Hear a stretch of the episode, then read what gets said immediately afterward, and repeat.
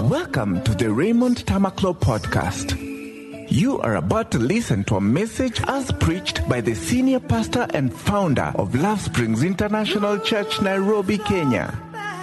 Reverend Raymond Tamaklo is a missionary to the nation of Kenya. He is an author and a church planter. Reverend Raymond Tamaklo has a passion of raising pastors and shepherds who delight in the work of God. He has dedicated fairly all his life to the ministry of our Lord Jesus Christ, doing exactly this. He believes in ensuring that the Word of God is preached to all because each and every soul is precious and important to God. This podcast will reignite your love for God and His work and will work out times of refreshing in your life. Now, get ready to be blessed as you listen to the soul saving Word of God, expertly handled by Reverend Raymond Tamaklo of the Love Springs International Church headquarters, Nairobi. Be transformed as you listen. Let us pray. Father, we thank you this morning. To your gracious feet, we have come. To your merciful throne, we have approached. Teach us wisdom, teach us counsel. And whilst we are yet seated at your feet, pour abundantly over us your mercies and your grace. Thank you that we're living here today with abundant mercy. Thank you that our lives will never remain the same, for our hearts are touched to hear what your mighty counsel is. We give you praise, Lord. We give you glory in Jesus' mighty name. Amen.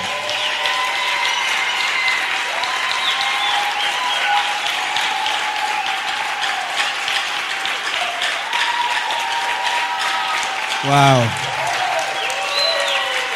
Please to have your seats. Amen. Today, at least the ministry groups have crossed their normal, at least the tulips and the dancing stars have crossed.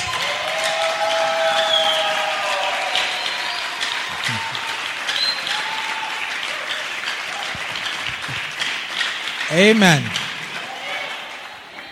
They are normally, normally. Say normally, normally. Do you want to know they are normally, normally? They are normally, normally is 11, 12, 13. Yes. As for these three numbers, yes, is they are normally, normally. And then today I'm seeing that they've gone beyond the normally, normally. Yes. Hmm.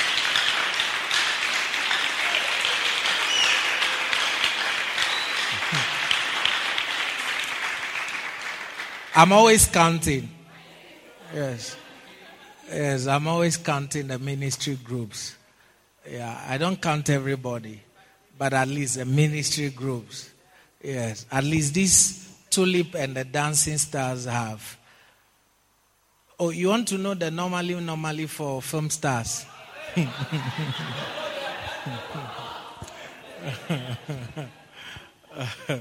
Careful. Yeah, so at least these two ministry groups have gone beyond their normally, normally. Amen. As for the other groups, we leave them to the mercies of God. Amen. All right. Good. I come seeking fruit from my son. Um, my son, part three. Is it? Or part four? Is this part four? My son, part part four. Okay. Now, if I were to preach a last message, do you understand? If God gave me a vision um, or showed me the future that October will be my last month of preaching. And I'm asked to preach as I'm doing now. I've come to realize this truly will be my last message. It is that for which we have the book of Deuteronomy. It is the same because Deuteronomy doesn't say anything different from what has been captured in Exodus, Leviticus, and Numbers. It is a spiritual leader, Moses, coming to, towards the end of his mission, and he takes a tour throughout um, his walk with the chosen children of Israel. And so you see a lot of things in Deuteronomy that are in Numbers. Why? Because he was just recounting the things that um, transpired in the 40 years of their walk in the wilderness. What I've been trying to do these couple of weeks has been to recount for you the source of the things I teach. And with the mind that I have been trying to teach sons these biblical principles because all of the things I will say to you have their foundation in the scriptures. So, in the last couple of weeks, I've simply shown you that whereas the preacher says, My son, and then he pours out his heart, I didn't have to be saying, My son, every Sunday. So all the months, if you are months old in a church, all the years, if you're years old in a church, of my teaching you has been simply what the wise man or the preacher has been telling his sons is exactly the same things I have been telling you over the years. Are you listening to me? So every now and then, you have to do a recall. Do you understand?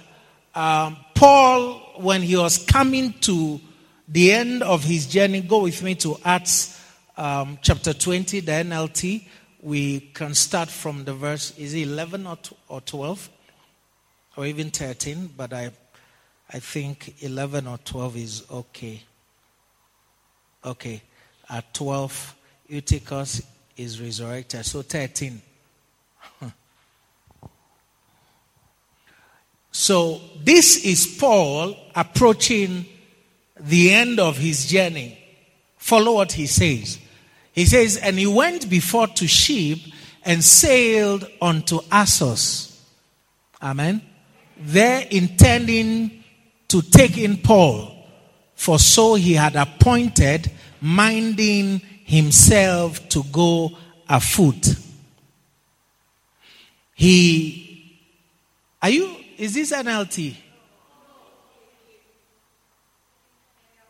Okay, they are, and they are doing haki over there. So 14, he joined us there and we sailed together to Mytilene. The next day, we sailed past the island of Chios. The following day, we crossed to the island of Samos, and a day later, we arrived at Miletus. Paul had decided to sail on past Ephesus, for he didn't want to spend any more time in the province of Asia. He was hurrying to get to Jerusalem, if possible, in time for the festival of Pentecost. But when we landed at Miletus, he sent a message to the elders of the church at Ephesus. Are you following? Asking them to come and meet him. When they arrived, he declared, and now this is what he declared. He says, You know that from the day I set foot in the province of Asia until now, I have done the Lord's work humbly and with many tears. I have done the Lord's work humbly and with what? I have also done the same amongst you. If this is a recap, this is what the recap, if this is like my final message, all right?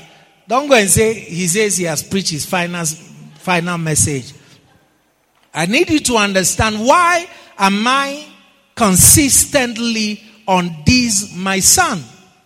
Okay? So, what I'm saying to you, if my ministry here was coming to an end and I was given an opportunity to capture everything you've done, all right? What I have said in the last couple of weeks is a true picture, all right, of everything I've done while I was given the grace to be here. Are you following? So, Paul also coming to the end of his ministry, he called the elders of the church and he brought them to where he was because he was in a hurry to get to Jerusalem for the festival of Pentecost. And so he wanted to speak to them. He may never come that way again. That is uh, through Asia and all those roads. He may never take that journey again. So he says to them, You know that from the very first day when I landed in this place, I have done. Go with me, verse 19. I have done the Lord's work humbly and with many tears. Now, if you are not close to a leader, you may never see his tears. Do you understand? It doesn't mean there have not been tears. Do you, do you get it? There have been tears as we watch people take the wrong route in their lives. There have been tears as we saw church members doing against the teachings and the tenets of the scriptures. There have been tears. Who has fallen or who has fallen away and it didn't hurt us? Tears. Tears. Are you listening to me? Tears. So the work is done with tears. And if you are a good shepherd, you will have had tears as you went about the doing of the Lord's work. And some of you here who belong to the former order cannot say you have had tears. Oh, yes. Because there are people seated here who deliberately orchestrated certain people leaving the church. I mean, if you had tears, you wouldn't do that. They sit here, but they have said things to people that got them out of the church as they still sit here. Is, is it what surprises me about um, Christians is somebody is telling you that this cup is poisonous. Then the next minute, the person is drinking from the same cup, the poisonous cup. Then you who was told that the cup is poisonous, You have not even so much as thought about it. Why is this person telling me that the cup is poisonous and she's drinking from it? Is, could it be that there's something in the cup they are stopping you from drinking from? Are you listening to me? So the people, many of them, I'm, I'm not talking to uh, people who just come to church. Oh, uh, how far nani Then they go home and come next Sunday. I'm not talking to those people. There are people that have occupied positions in this church. Do you understand? That have orchestrated the status of the church as you see today. But themselves are seated here either by acts of commission or omission, they did something that orchestrated others not being here today, either by acts of commission or omission. If you understand that. Do you understand? Directly or indirectly. Do you get it? Contributed to others not staying the, the path so if you're just an ordinary member who does how far na nishi, eh, and you go home, I'm not, you may not fully understand, but there's some people who understand what I am saying. Do, do you get it? Yeah, and don't be offended for other people. Some of you, you think God has called you to be offended on the behalf of other people. you, you feel it's your right to be angry on the behalf of somebody. Careful. Yeah, that's why you will leave and they'll still be seated here. The, the, the thing I've seen is that whilst people paint a very bad picture of me, the fact is, which they can't run away from, is that they know the true state of my heart. Whilst they paint a negative picture of the church, they truly know that this is a good church. So it's just the scenario of, oh, the cup is poisonous. And then you, you turn your head and the person is drinking from the same poisonous cup. That should tell you there is no poison. Are you listening to me?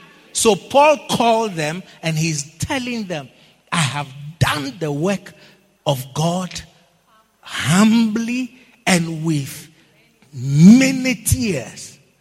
I have endured the trials that came to me from the plot of the Jews. As I stand here, I've endured plots. And the plots didn't come from outside the church. The plots came from within the church. Oh, yeah.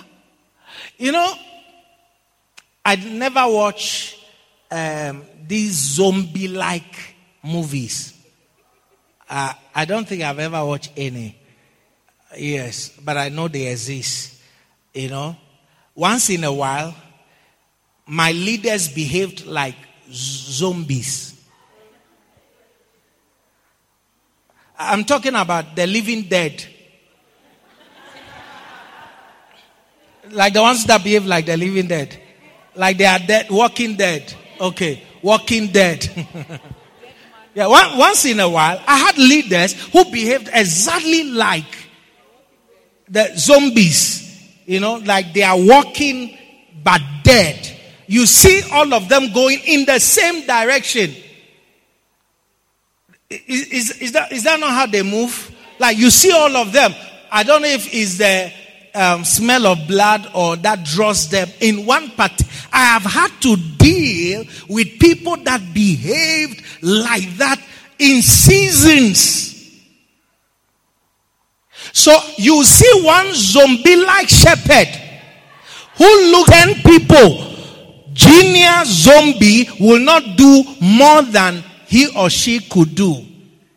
And woe betides genius zombie if he or she tried to outdo senior zombie. I'm teaching. And I'm not talking about a secular world, I'm talking about the church. I'm talking about members in his body. I'm talking about elders from Ephesus. Woe betides genius zone. You see senior zombie like, Charlie, we are all moving here. You think you are wise, Abby? Uh, so you are moving in that direction. Charlie, join the zombie move. So there were seasons as I labored for the Lord that you were pushing against a resistance. You were dealing with a wall of people, and every one of them acted the same way, talked the same way, behaved the same way. In fact, some people, the ability to smile as they sat in church depended on a senior zombie. If they see senior zombie smile, then they will smile. Because they don't want after church, senior zombie. So, what was making you happy with what apostle was? I mean, what was there to smile about? And tell us. You see, three senior zombies have caught one junior zombie after church. He says, So you that the way you were so happy, Connie Apostle has bribed you. We want to know. And you see, when all that is happening, people cannot see the hand of the devil working through them to destroy the church. Satan is all about the destruction of the church and he will not show up here by himself to do it. He will raise his agents within the church, whether they be pastors, whether they have titles, whether they are shepherds, he will use them. And whilst he's using them, if I announce a 24 hour prayer, you allow them to come and pray. Hmm. Are you listening to me? with trials. Trials. So when you think today, I, I want to round up on my son. So I'm not so much a bore to you. Amen. Because some of you ask yourself, when will this my son finish? my son can never finish. Because my son is the message. Yes, the entirety of the message. Good. Are you here? Yeah. With many trials. So, as pastors, we work with many trials. Do you understand? When I teach and you laugh from time to time, sometimes I wonder why you are laughing. Because a man of many trials shouldn't even say anything funny. I don't know if you understand. Yeah. Like, as I'm standing here, if you knew my trials, there shouldn't be anything funny that comes from my mouth. Yeah, so when I tell you that I don't come here deliberately with any jokes in my mind, imagine I sit down thinking, what will I say today that will make them laugh? Okay, when I reach here, I'll say this. I, have never thought like that. And I've never prepared to come to teach with even that in mind. Do, do you understand? Everything that happens happens at the spur of the moment. Do you get it? Because trials will not make you sit down thinking of what jokes to crack. so the work, and sometimes if you don't look well, you think that the work is bila, bila trials. But it has its own trials. And those trials, they they, well, they have their divine purposes. Do you see? But the work is done with plots and plots from people that you know and people that you are actually working to see that their lives are better off and that they have a good walk with God. The plots come from them. So Paul was saying that I, it came to me from the plots of the Jews. Amen. You can decipher who the Jews are here. Verse 20. Then he says, I never shrank back from telling you what you needed to hear. In the years you've sat in this church, I have not shrunk back from telling you what you needed to hear, not what you wanted to hear. There is what you want to hear. Are you following? And then there is what you needed to hear. They are not the same. That is why some of you, from time to time, you take a break from what you need to hear and you go somewhere to hear what you want to hear. Then you see that when you return back here, that what you need to hear is still being taught. Uh-huh, I'm going to say it. Yeah. From time to time. In fact, some of you, you don't even go anywhere, but you just take a break from what you need to hear and you sit home. You get the point now? Yeah, some of you, at least, you are, you are grown. You won't go randa randa eh, eh, anywhere. So you, you, you are like, today I don't feel like going to hear what I need to hear. Some leaders in the church, they, if you are the choir leader, you come here and hear what you need to hear. If you're a shepherd, you have to appear here every Sunday to hear what you need to hear. That is why when people are out of leadership, it feels like freedom. So when you woke up today and you didn't feel like coming to hear what you need to hear, you decided to eat yesterday's ugali and sleep. You get the point now? So the church doesn't exist to teach you what you want to hear. Many of you want to hear about money. Yeah. Many of you seated here, you want to hear about prosperity. Do you understand? Yeah. Many of you, you want, you know, the other days, my pastors cornered me trying to take me back to MMR days. Yes, they cornered me in a meeting, you know, and they were trying to teach me what I taught them. You know, they were trying to tell me about, you know, when when the, the power of God, what it does. When a people know that there is there is a God. You are seated here, you don't know there is God.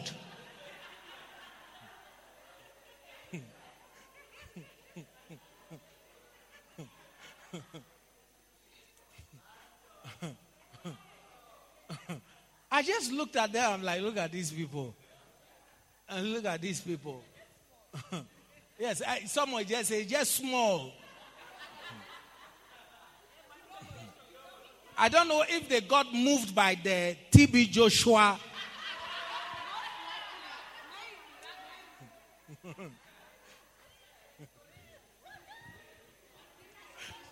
I too they like trouble. I too they like trouble.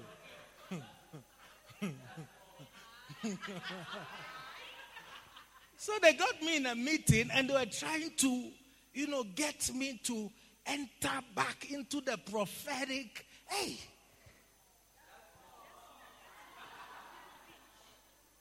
You know, you are greatly deceived. Yeah, you're greatly deceived. I had to pray for a young man in the office one of the Sundays after church. Kevin was standing in the office. He was privileged to see a rare moment.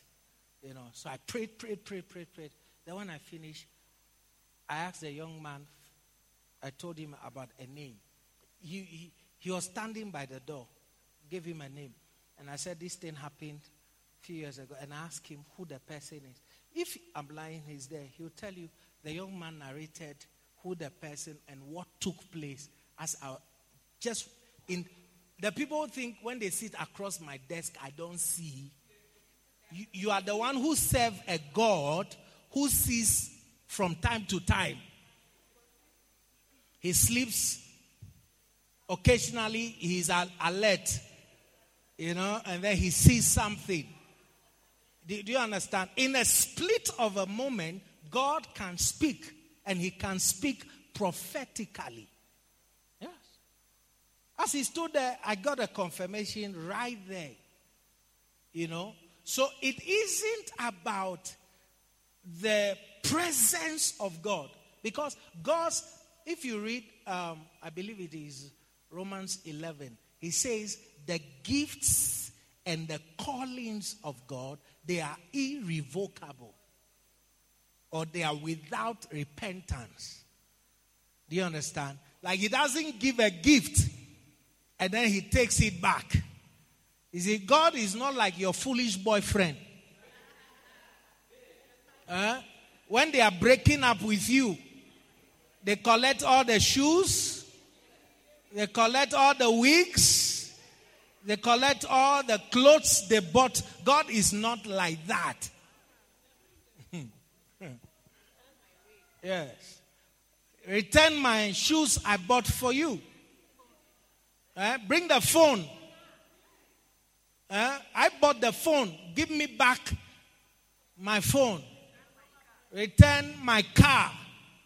Eh? Return my handkerchiefs. Oh. Return my socks. Return my watch. I bought it. God is not like that. I listen to me. So we are talking about foundation for a higher building. You can't build it on gifts. Let me show you the danger of doing that. I'm going to stand here and I'm going to be able to prophesy to one or two of you. So you come around because I prophesy. Sunday, hey, apostle is going to be wild. Then you come. Then you come. Then you come. Then you keep coming. Then there are others joining you. Why? Sunday, I'll prophesy. Isn't it? So I build a church drawing you here based on my gift until I'm no longer here. Pastor Edu, you are now the senior, the resident bishop of the church. Now, every one of those who came based on my gift will be expecting him to operate in the same measure and in the same spirit. And Pastor Edu cannot see cockroach. So the church has been built around my gift. Where is the gift? The gift is no longer here. So what happens to the church? You find another person who operates in a seemingly similar gift and you move. Now, I have left Pastor Du or LP Beryl a, a, a, an empty church. Are you listening? This is why you don't build church on one man's gift. You have to build a church as a corporate structure. This is the wisdom that necessitated my covering whatever it is I can do. Because if I'm not here and the pastors can't operate in the same prophetic unction, then there is no church. And you are a lawyer. And you like to see things shaking. So you go where you can feel shh. You go where there is a shaking. Do you understand? So all the years of laboring was not labor, it was entertainment. The curtain is drawn down.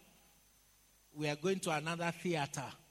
But if the church is built on the word of God, this word is the same, whether it's taught by me whether it's taught by LP Beryl, whether it's taught by Pastor Edwin or LP Lisa or any of the pastors, the word of God is sure. Because none of these pastors have paid the price I have paid. When I was on the mountain, they were reading insurance. Do you understand? When I was on the mountain, Pastor Edwin was probably reading Become. He wanted to become an accountant or something. Do you get it? When I was fasting, days without food. Do you get it? what were they doing? Because as for the gift, the manner into which you come into it is different from the ability to teach the scriptures. Hmm. Hmm. So if you sit here and say, I want a mafuta, ni wewe. You don't have mafuta. I'm trying to stay up my Swahili now. Yeah, it's you. You don't have your mafuta. Do you understand? I have my mafuta and I decide what to do with my mafuta.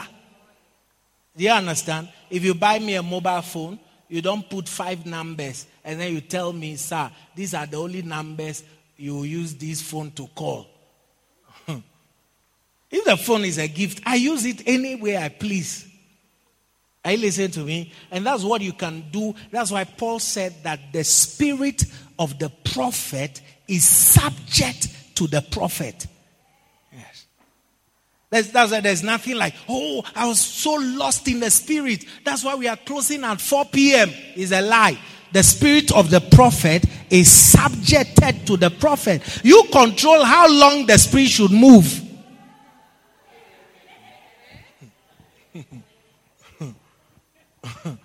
Do you understand? Yeah, I you never see me do that. Oh, you know, I was so lost in the spirit. Why am I wearing a watch? To subject the spirit. Do you understand? And the spirits of the prophet are subject to who? Who is in control of the spirit of the prophet? The prophet.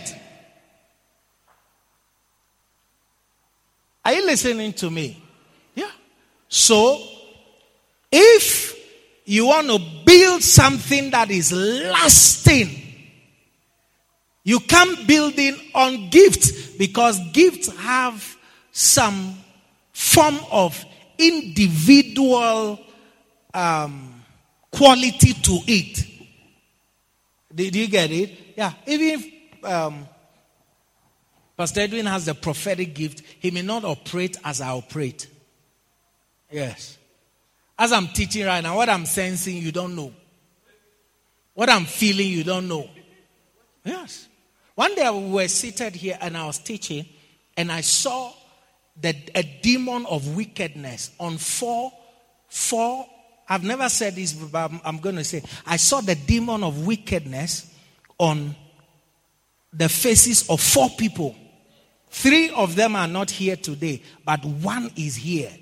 So as I was teaching, the demon on the face of one, the one who is still here, looked at me and smiled. But I saw the demon of wickedness. So I asked the Holy Spirit as I was teaching, and this person, I can, I can show you where they are seated from here to here. Yes. Then I asked the Holy Spirit, how is it that this is a spirit of wickedness and the person is smiling at me and the spirit or the demon of wickedness is still on her face. And the Holy Spirit told me that it's not that the person is wicked, it is the spirit. And then the, the Holy Spirit showed me the love that the person had for me. Yes. I don't know if you understand. All whilst I'm teaching. But you see, you can't operate like that because when come and pray, you won't pray. Do, do you understand? All that in an instance as I'm teaching. So the Holy Spirit just showed me the person doesn't hate you, it is the Spirit. And then the Holy Spirit showed me how much this person loves me. So I can't hate you because I saw the demon of wickedness. so one day I was teaching, months later, months and months later, and the one person who is still remaining here, I was talking about how wicked people are. And then the person laughed hmm.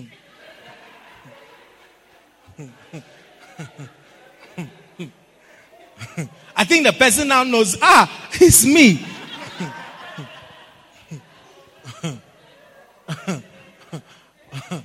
Do you, do you understand? I, I mean, like months, months later, I was, because I remembered the revelation I saw. So I talked about like how wicked some people are. And the person laughed, like genuine laughter. yes, he's a lady.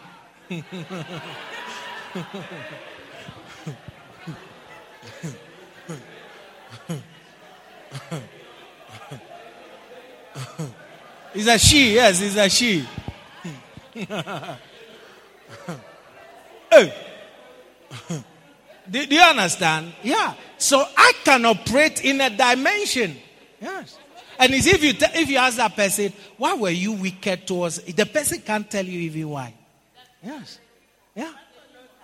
Do you understand? They can't even tell you why. Because it's not like I've done anything against you to warrant that level of wickedness and.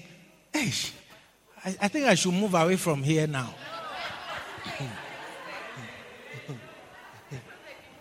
so just because you cannot see, you cannot hear, and you cannot feel, doesn't mean God is not here.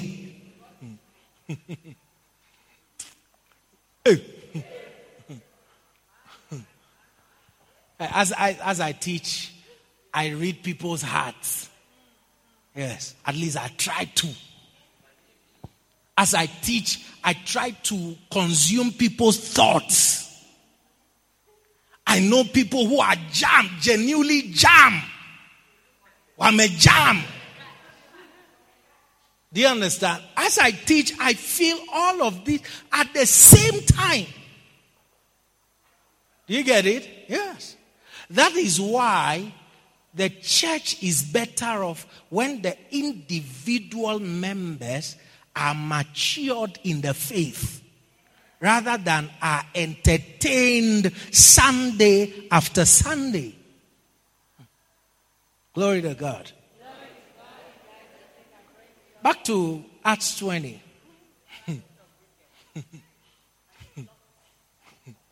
so there are plots. So there is what you need to hear. Why am I always, anyway, we'll go there in a little while. Why am I always on this thing about marriage, you know, or come we live, come we stay together is not marriage. Why is it that this man cannot leave us alone? It's because if you look in this environment, that is what you need to hear. Any society where sex is not reverenced, sex is not taken seriously. Any society, look around the world, go anywhere, any environment, any place where it is taken like Charlie is normal. You never see people amounting to anything because sex itself is a gateway. Why? Why can't he leave us alone? Oh, eh, he's telling us don't take your money and give to prostitutes. Do you know what a prostitute went for? Some of you don't know that prostitutes have spiritual fathers. Yes. She has a muganga she goes to.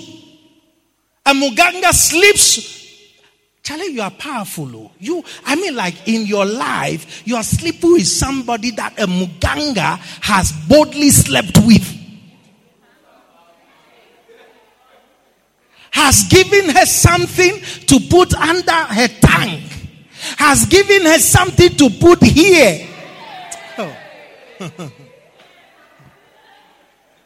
I mean, and you're, you're saying, why am I not living this page alone? Because this is what you need to hear. Young man, at 28, you are still struggling and can't see the head and the tail of your life. So I have over the years taught you because that is what you needed. You think you need to hear about money? You don't need to hear about money. Money will come when you have put your life in order. So Paul says, I've never shrunk back from telling you what you needed to hear, either publicly or in your homes. So there are messages publicly. Some of you have sat you down. I, I got very depressed when I realized all the years of, you know, counseling one on one to people was a total waste. Because once you are emptying yourself, the person is like, yeah, and you're wasting your time. These days, you don't see me standing with anybody, sitting with anybody, doing that so called counseling. So when I see my pastors standing with some of you, I'm like, wow, pastor has time. I pass by. Sometimes you see me make a comment. You understand? So I've, I realize that my pastors are all at different levels of realization. You know, I'm at the full realization that some people, and for many people, sitting down one hour. If I was a psychologist in America and prominent in what I do, I can earn thousands of dollars counts doing psychoanalysis of your problem in one hour. Hmm. Are you listening to me? And the moment is one hour. Pretty, pretty, my secretary will come and say, Oh, uh, can we book you for another appointment? Yeah, come back later.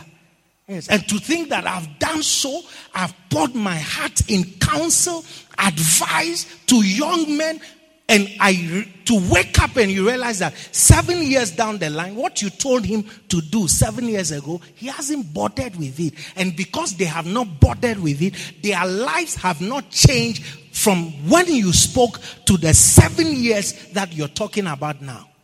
And then they will look at you and say, Auna mafuta, Auna maji, Auna maji. I don't have water. Yeah. It's hot, eh? Yeah. So I stopped. I stopped. Yeah. Right now, I'd rather discuss business with you than discuss your non existent problems. Yeah. I'm the one who recognizes you have a problem. You don't recognize you have a problem. Yes. I don't know if you're following what I'm saying. So sometimes when I see the pastor, I, I, am like, wow, they still have extra um, reservoir of patience do you understand? Ah, you think it's me who is going to sit down and then listen to who? Uh-huh. I want to mention them. Listen to talk one hour about problems. And in fact, if I tell the person that, do you remember that in 2017 we spoke about this thing? What did I tell you? You see that they'll, they'll be getting angry. But you see, Every, if you speak to me today about a problem, listen to what I'm saying. If you speak to me today about a problem you have, and if by the wisdom and the counsel of God, I tell you what to do, which direction to take, which step to take, what you don't know is that that is building block number one. If you truly go and lay the block, tomorrow you will need another block that will give you height. That will give you stability. But you saw the first block as irrelevant. So go and do this. Make this change. Do that. Do that. Sometimes I wait for people to take the step they were supposed to do before I, I say anything else. I mean, how can you build a house and go and put block there? You say, no, no, the block over there is not. Then when they ask you, you say, I'm still building. Go and add five blocks. Go and add what? Five blocks. You went and you said, ah, blocks are not needed here. Then when they ask you, are you building? You say, I'm building. You are building without adding blocks. So there were steps some of you were supposed to have taken five years ago, unless you retrace your step because your situation hasn't changed. So you have to retrace your step back put the block where you're supposed to put it, then we'll think of putting the next layer upon that block. Otherwise, I'm showing you why people do not make advances. Some of the things you were told or you needed to hear was told you here publicly. At other times, it was told you privately. One day I had a conversation with a young lady. We were seated somewhere drinking coffee. And then as I was talking, she was agreeing with me. You know, I was giving a lot of suggestions. And hey, I said, wow, today is like the Holy Spirit has opened the understanding. You know, imengia. You know, imenda. Oh.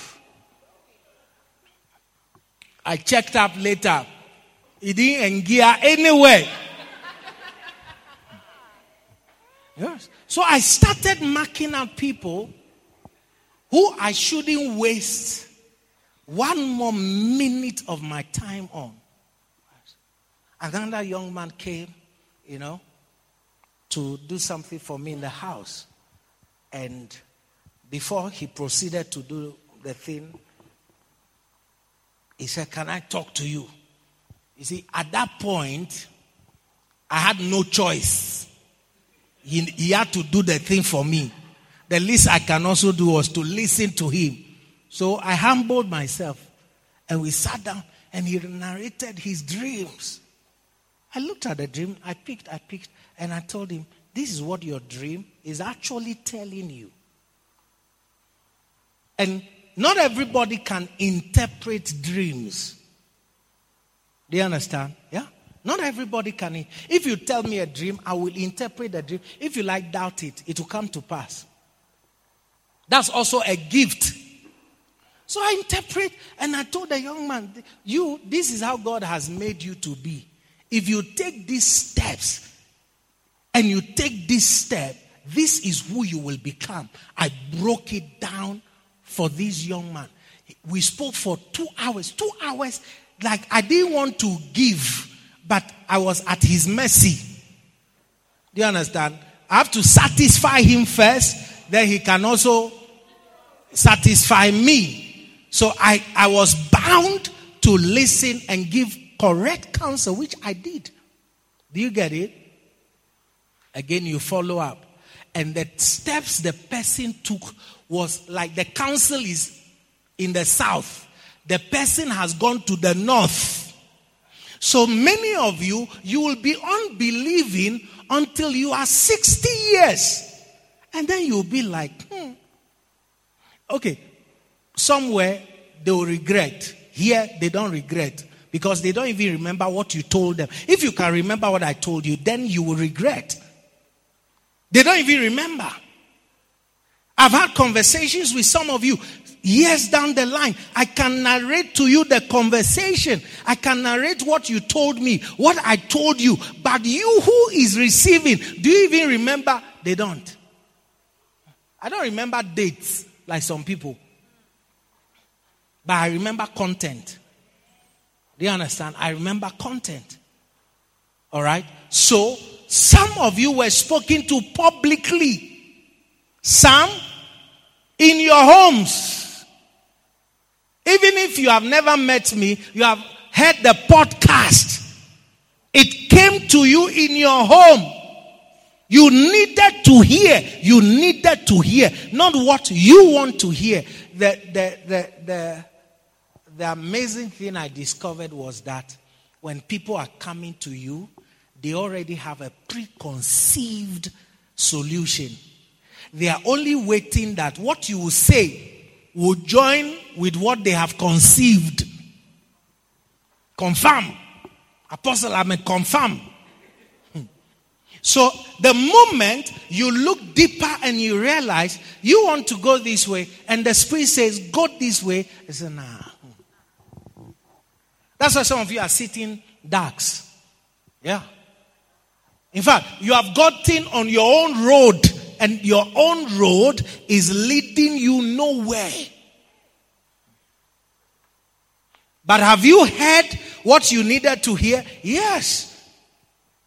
Have you been told what you needed to hear? The answer is yes. Now, the honors rests on you. Hmm. It rests on you. Hey, who to marry? I've told you. Whom to avoid? I've told you. Is it the thing about falling in love? I don't understand you people is it should not affect your brain.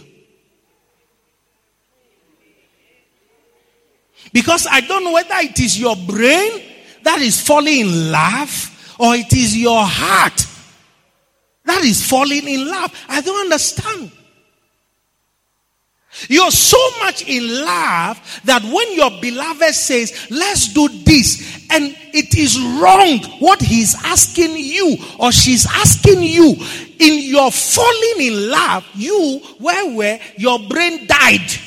What's brain in Swahili? Akili yako imekufa.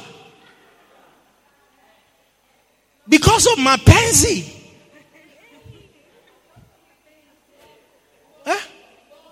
Bongo. Kubongo.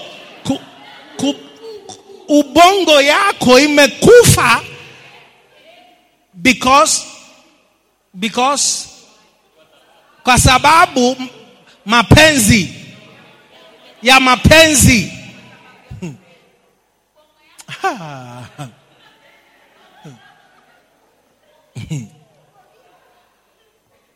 Let me tell you something. A young lady here, I've told you, don't go opening your Jerusalem. Where, where? Where in the ice cream seller? Hmm?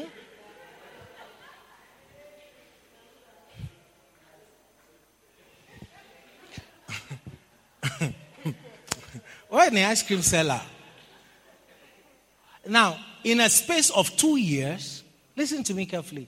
In a space of two years, is it those of you young ladies who sit in church and you only admire um, fun loving brothers? Eh? Someone to take you to the disco, someone to take you to the pub, buy you. I, I was surprised yesterday, my baba was inviting me to the club.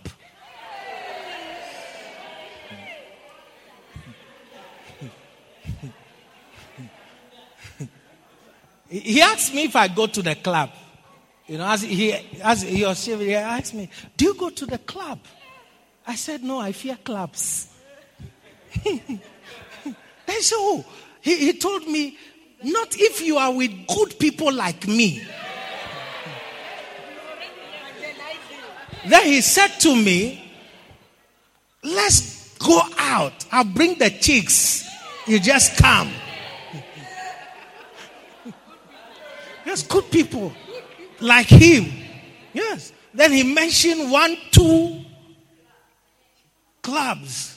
You know, he asked me, Do you know where this one is? I said, Yeah, on Thika Road. He said, Yes. Yeah. he mentioned Quivers, yes. He says, Yeah. I said, The one on Thika Road. He said, Yes. He said, oh, There's nothing to fear. I mean, if you are with people like me, I'll be protected. And the chicks are supplied. the chicks are supplied. Yes. I'm just to bring myself. You get the point now? Those of you who just love such fun, loving things. You know, today they take you to Club A. You, you have done Club A. You have now reached Club Z. I don't know if there's anything after Club Z. You understand? Yeah. You know, I, I went home very happy that I look clubbable. I look clubbable. You know, I just need to bribe um, Kelvin and say, Charlie, come with me somewhere, but shh, don't tell anybody. It's a secret. Yes, it's a secret. You know? And It's, it's funny how I went home thinking this is the life the average young man lives Monday to Sunday. They don't rest. You see them, they are like broomstick. They are not sleeping at all. They are exhausted night, they, like they do night shift every day. Not to talk of vodka. When you see them, they look like broomstick. If you look like broomstick, I may not be talking to you.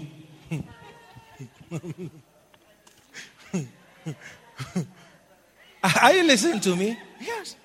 The life, some of you sisters, that's the life you love. So once you find a brother who is conservative, doesn't like going anywhere, you know, you call them boring. Let me show you the opportunity cost for boring, of, of boring, being boring. Watch this. So I told you, don't give your Jerusalem. Let them marry you. In the space of two years, and none of you is going to escape what I'm coming to say. You have gotten pregnant three times.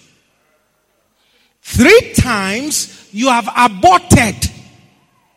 Upon his pleading, oh, I'm sorry, but let's get rid. We are not ready. Let's get rid of this. Every time you went for abortion, a piece of your womb went with it. He's intact. That brother, oh, he has him and his machine gun, they are intact.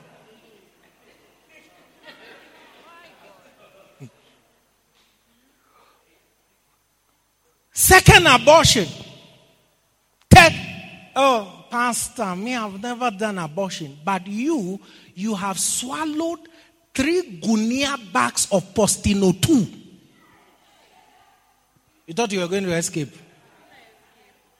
You have swallowed three guinea bags. Unajua guinea bags of Postinor 2. Is that Postinor 3? Bado. They'll come up with three. Hmm. Hmm. As you are seated there, young lady, you don't know the effect. That's you know, some of you, your hormones are even as much as we can say non-existent. That's why some of you you're moody. You can't explain why you're moody because once you take those drugs, it changes your hormonal constitution. Yes. Some of you are young girls at 20 something. You're already looking like your mother. You think the consumption of those drugs does not affect you. It does. As you are swallowing those pills and packing guinea bags of postinor in your womb, this young man is free. I hear they are trying to do um, birth control drugs for men. You know, they are, they are on it. Let it come and see if you ask him to take, if he will take. For some reason, for some reason, I, and I don't know why, I can't explain. Huh? And I don't even think like that. Because when, me, when I saw that my wife wanted to trap me for another baby, I told her, if you worry me with this thing, I'm going to do vasectomy and you wouldn't know. I, I don't think like that. You know? Usually, a man's, if you take a man from the top of his head to the soles of his feet, and then you say, Oh, cut my arm, you say, Cut it. Cut my leg, you say, Cut it. But if you say, Let me finish Rambo, you say, Hey, don't touch it. Why do you want to touch Rambo? Leave Rambo alone. A man will prefer to die with Rambo intact.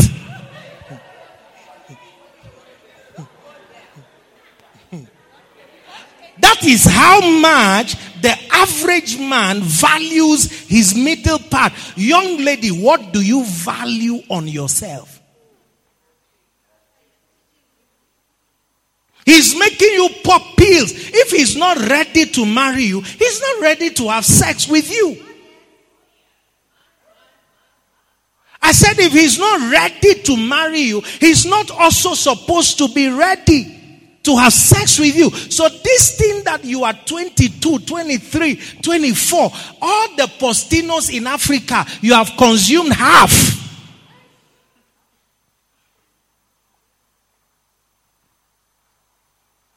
The effect is much later. Yeah? It's much later. Some of you, those, cons- um, those amount of drugs will even make you give birth to deformed babies.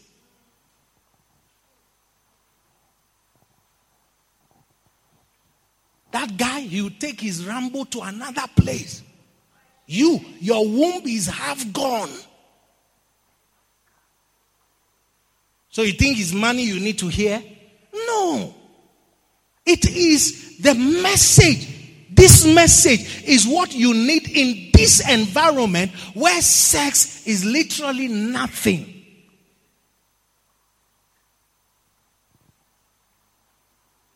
Hey, if you go to Ghana and you take out these people who live on the internet that are coming up now, the average young Ghanaian schooling boy or schooling girl will start thinking about sex at the latter part of their university pursuit. Here, 11 years old. Hey, if this thing had meter, unajua meter, KPLC meter, meter, unajua meter. If this place had meter, like how a car has the mileage. Where were mileage off the chart? We can't even draw your mileage on a graph. Is it you think it's money you need to hear about? It is what this that is why you okay, let me not go there.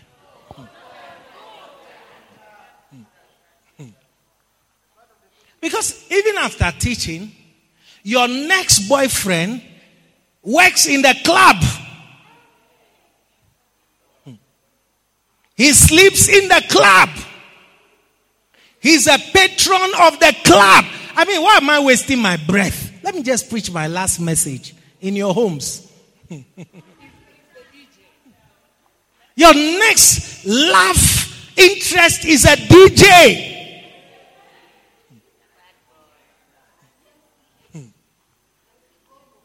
Are you listening to me?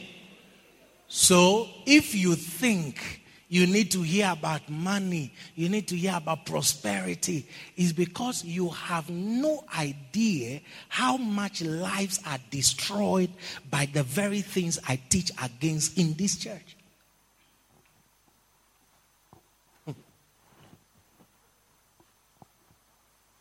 Some of you, if care is not taken, by the time you, you come to marry, you need another 12 years of prayer to give birth.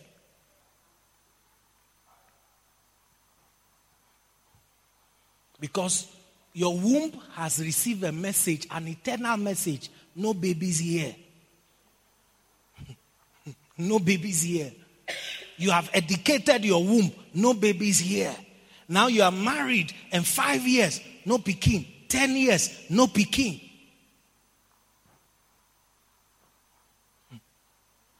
Church is quiet. Meanwhile, that boy will go and jump on another girl, fresh girl. Pekin Abolo has come out of it. Has, he'll come and tell you, I've made somebody pregnant. Yes. Madam Postinor, swallower of Postinor. You, he has been trying for years. So, in essence, what I'm saying is that sisters, you get cheated. Yes? The scale is not balanced. When you enter those your useless relationships, you end up receiving more scars than the brothers. As for the brothers, if you don't touch this place, they are happy. Very happy. As long as this place is safe. If you like, break their arms. And here, Rambo is wild and okay.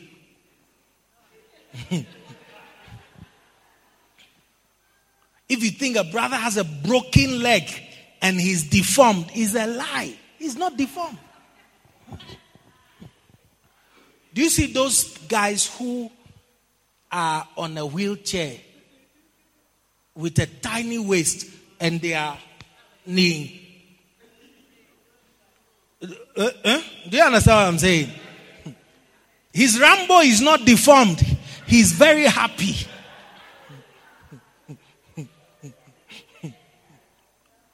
In fact, the ladies who have tasted such guys will tell you these ones, they can kill you.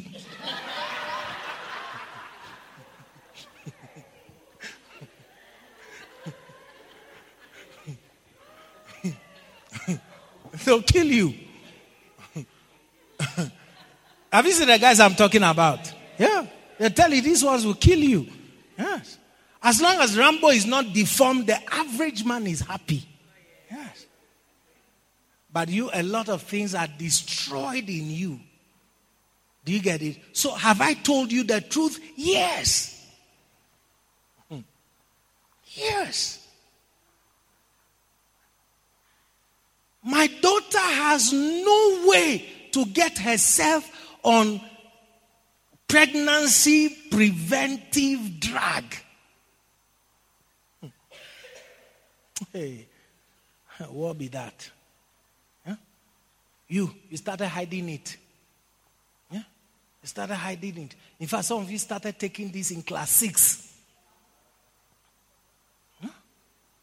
And a long term effect the long term effect. As I'm teaching this, you are offended. You see, it's because you don't know what you needed to hear.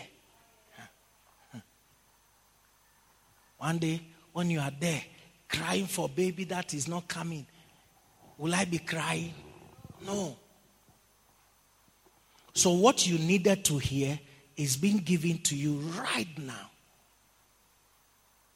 Those of you, they convince you to go and do ab- abortion. Oh, remove it. Huh? Sometimes it is removed. I, I don't know if you know what a woman's womb looks like. It can be removed without you knowing. Hmm. Yes. It can just come off with the fetus without your knowledge. Another doctor, much later, is what will tell you that, but you have no womb. And we know that you didn't go to Nairobi Women's, you went to Utawala. We know you went to Afia Center. eh? We know you went to one corner down Landimawe. Do, do you understand? We know you didn't go to an expert doctor. Because even when the guy gave you 20,000, you wanted to just use one time. How many of you have used pregnancies to collect money?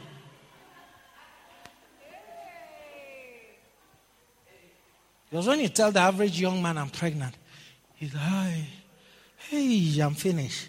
I don't know if they do that here. Yeah, where I come from, it's like their life is finished. Yeah. Then you see the sister. Yeah. So I need about 30,000.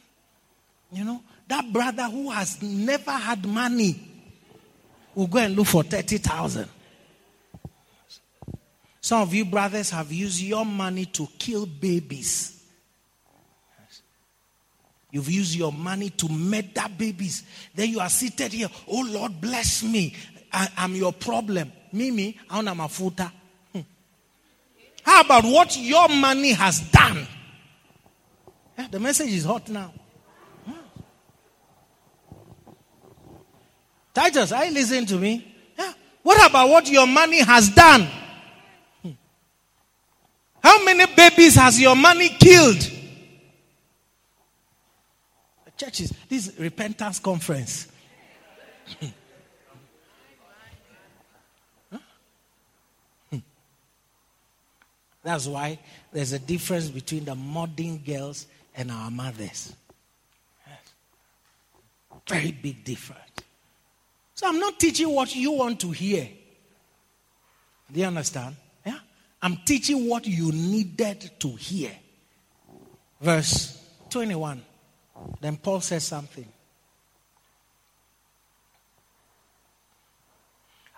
I have had one message for Jews and Greeks alike the necessity of repenting from sin and what? Turning to God and of having faith in our Lord Jesus. Verse 22. And now I'm bound by the Spirit to go to Jerusalem. I don't know what awaits me. Except that the Holy Spirit tells me in city after city that jail and suffering lie ahead. But my life is worth nothing to me unless I use it for finishing the work assigned me by the Lord Jesus Christ. So, those of us who sit here and we think that, oh, my life is now meaningful, my life has a purpose. If you do not use your life to finish the work assigned to you by your Savior, I am here to tell you that your life is worth nothing. Yeah. Some of you, you, you feel now that Pharaoh loves you, and you also love Pharaoh. Get a point now? Yeah. You know, I found meaning in my life. What is your life if it is not being used to finish the work God has given to you? What is your life? Because some of you have been told. Yeah, you've been told. This thing about working for God, doing something for God, there's nothing to it. Isn't it? Now you feel, Paul is letting you know. He says, My life is worth nothing to me. Unless I use it. What are you using your life for? Some of you could never advertise church. Now you are master advertisers of Pharaoh's work. Everything God has blessed me with, everything God will bless me with, is intrinsically connected to doing something for God. There's nothing God is going to give me, there's nothing God has given me that is disconnect from His purpose. If His money, my money is connected to His work. Oh, yeah. Some of you is like the things God gives you takes you away from Him. If God gives some of you certain things, that is the last time God is going to see you. That's the last time you partake of His work.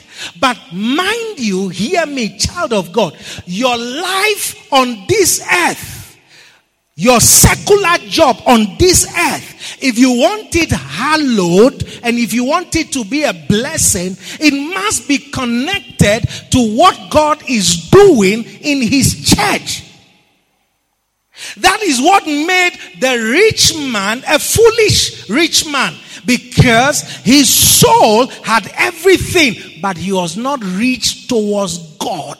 So your accomplishment in this life, let the president give you an award on Mashujaa Day. Let them give you whatever they give. That's is it HSC or something. Receive awards from corporate, from government, from um, um, um, continents. If your life is not being used to finish the work assigned to you, it is useless.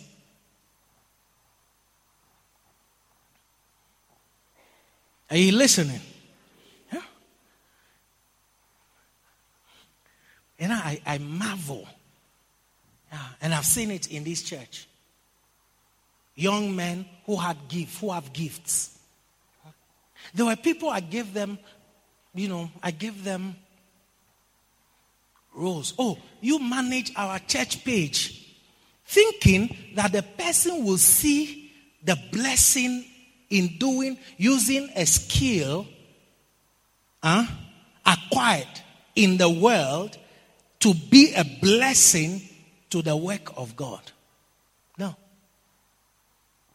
You should see how, how correct they are in promoting themselves. So you have, listen, some of you, the worldly skills you have, you've never used it in this house. Even if they will use it, you have to pay them. Anna, you can't say amen. Mm. You see, you can't say amen. Huh? Yeah. Whatever skill they have, if they have to use it for the kingdom, they'll say, Oh, what is in it for me? Imagine God has given me breath and He's giving me a skill, and I want to charge God for it. That's why you don't see piano here. The people who play, they say it is my job. Hmm. Yes. That's why you don't see drums here. Our drums is in the spirit. Do you not dance to songs in the church? Did you not dance this morning? Do you know where the song came from? The spirit. Angels were playing the piano. Have you seen us playing drum here? Piano, guitar. Have you seen us playing guitar? You'll be surprised that there's somebody here who knows how to play piano. But the moment I put piano here, the person's eyes will see 400, 400 shillings every Sunday. The moment I bring out a piano, a skillful piano player seated here will see 700. He said, what I mentioned was what they used to collect many years ago.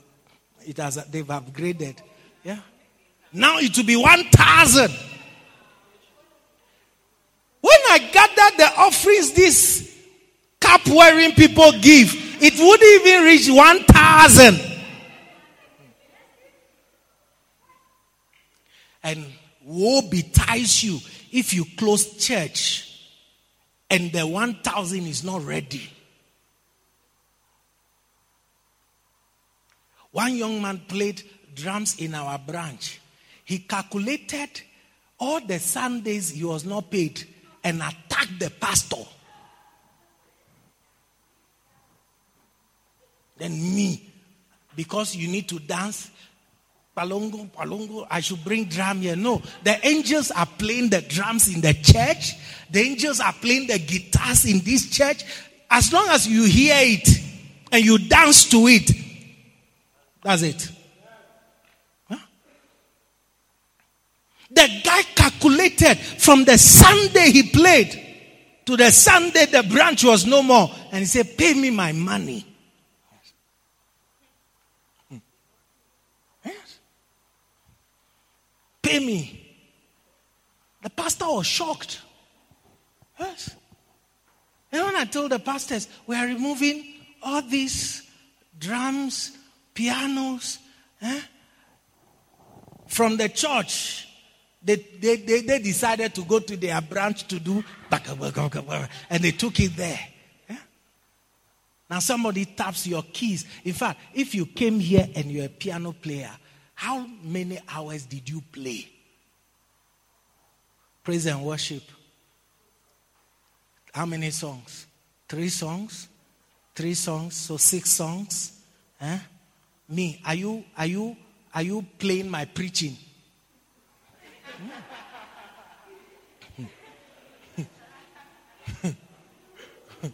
Do you understand? You're not playing my preaching.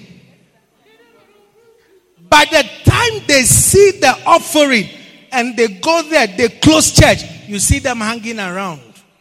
Who to see them? At that time, if you are talking, Mandela, Mandela, watch, watch, wait, wait, wait, wait, wait. He has to go home with the 1,000. Why should a computer spoil in the studio and you can't fix it because of your wickedness? If we were paying you, you would do it and collect the money.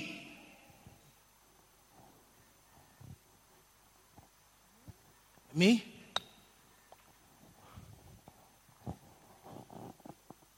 I've had a very rude shock. So in my life now, eh, anything I need people to become to me, I'm becoming it. I need them to become a fundi and do something for me. I've become a fundi. I, I, I think you don't understand. Yeah? Because as your pastor, I shouldn't pay Eric to come and put one metal at my window. When Eric comes and put metal in my window, he'll be looking at me like, Apostle, eh? Mamaliza, eh? eh? So because, and I know I don't owe him, I know what you're going to say. I, I know what you're going to say.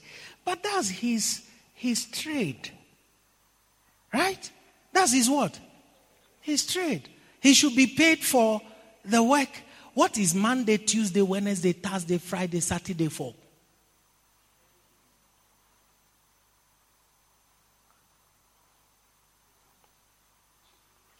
I've preached to you for two hours. Pesa yangu. Toa. Toa pesa yangu. When he has a problem and I sit with him in my office, consoling him, praying with him, when he gets up to leave, he doesn't give me money. And so I won't come and see you when I have a problem, but you give me my metal for the window money. But okay, I've been teaching you. My teaching will change, has changed your life. Have you paid me for it? No. So that is why there is Monday, Tuesday, Wednesday. He takes what he's been privileged and given to earn. Then he uses that gift to hallow God's house. Then in his Monday work, it's blessed. In his Tuesday work, it's blessed. In his Wednesday work, it is blessed.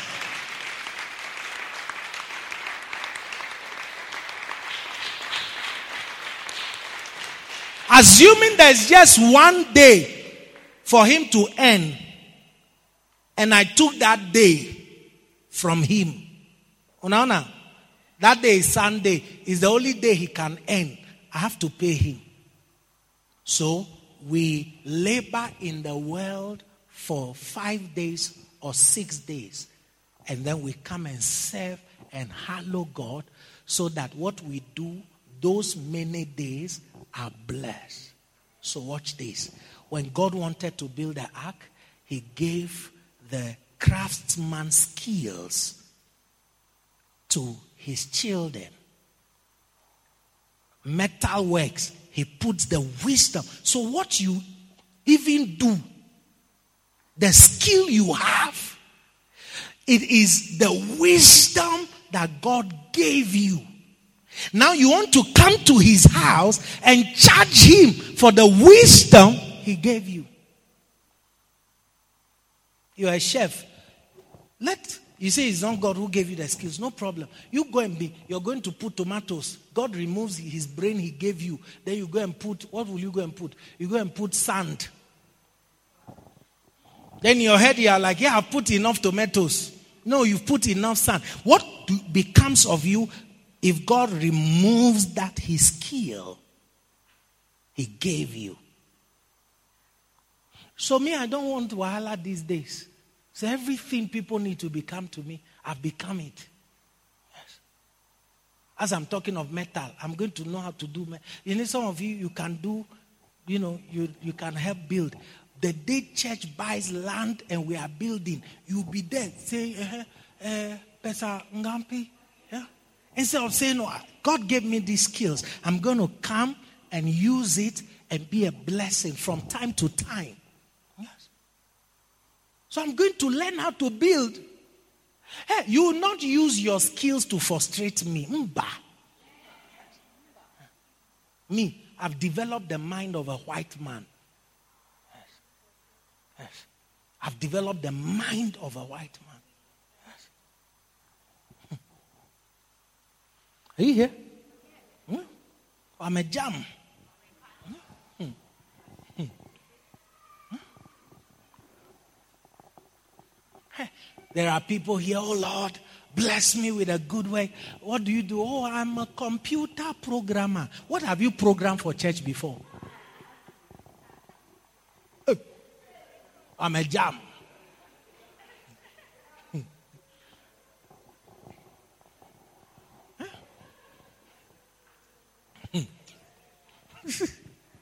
What have you programmed for the church?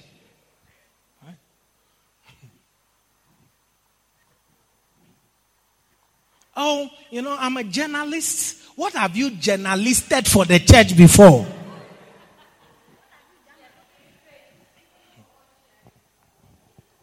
Even to just take our page and share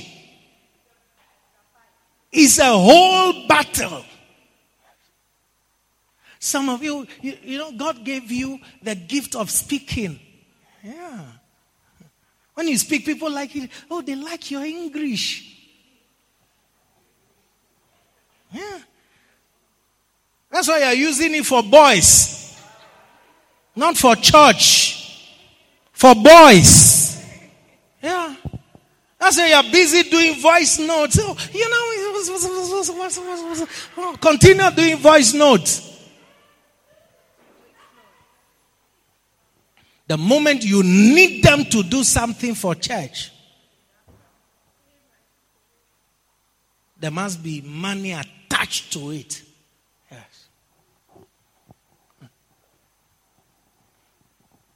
Yes.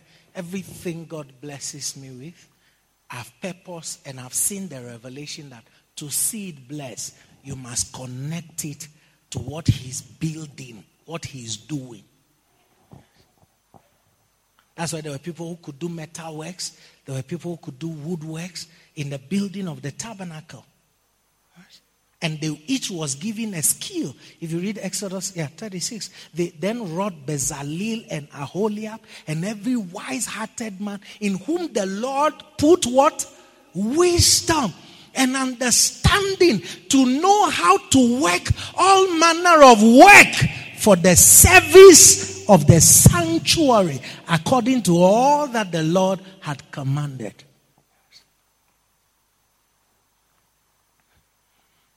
In your professional or secular life, you are a driver. When you drive for the church on Sunday, we have church bus. If you drive it from here to uh, Syokimau and back, you want to charge the church for your driving.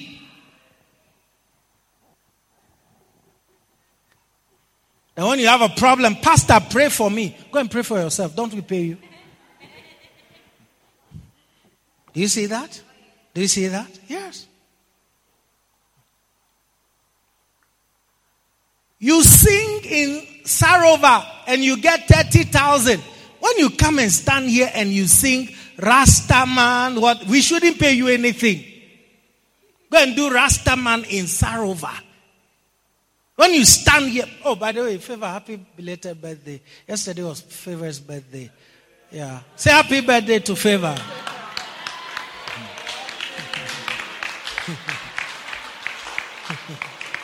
Ah, you appreciate our choir leader who doesn't charge us for singing.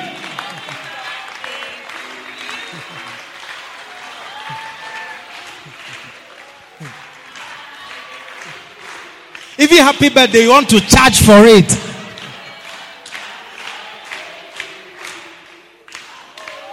Hey, hey, hey, stop there, stop there.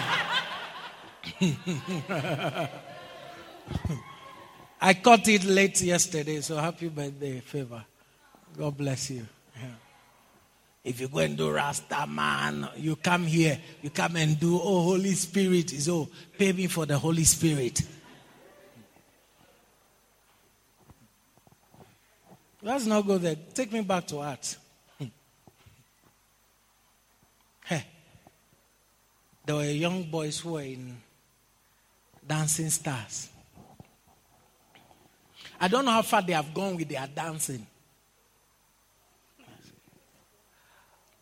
But I go around places, listen, hey, I have vowed that like when I meet somebody selling CD on the road, they come, oh, just buy one. It's just 50 bob, 100. I have vowed never to buy those CDs. I reach traffic light. You see the boys doing acrobatics, dancing by the traffic. Have you seen them? I don't know which area you are. They, the police stop the traffic for them. Then one will take a bag. I have vowed never to put a shilling in that bag. Yes. Because, you see, with their physical strength, they try to fool everybody. That skill, they will never use it in church. And if you think everything God gave you is for yourself, you are a very poor man. Every skill He gave you, you think it's for you, your consumption, you're a very poor, gifted person. That's what Jesus was telling the rich man. He had money, but he was not rich towards God. So, Paul is saying the work of telling others the good news about the wonderful grace of God. You see, this aspect is what gives your life a meaning. That aspect. Why did I raise shepherds? So that we would tell others the good news about the wonderful grace of God. That is what gave your life a meaning.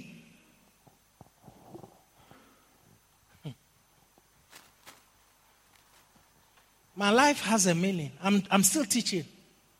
I'm still talking about God. Are you following? Yes. Some of you now, when you see the things you do from morning till evening, you realize that Holy Spirit, Amanda. Holy Spirit, I'm a vamoose. Yeah. Some of you, things you used to do easily, you can't do it anymore. You used to pray well, now you struggle to pray 20 minutes. I've not mentioned your name, just look straight. When you were a shepherd, you could do one hour solid, two hours solid, three hours solid. These days, your benchmark is 15 minutes is what gives your life meaning.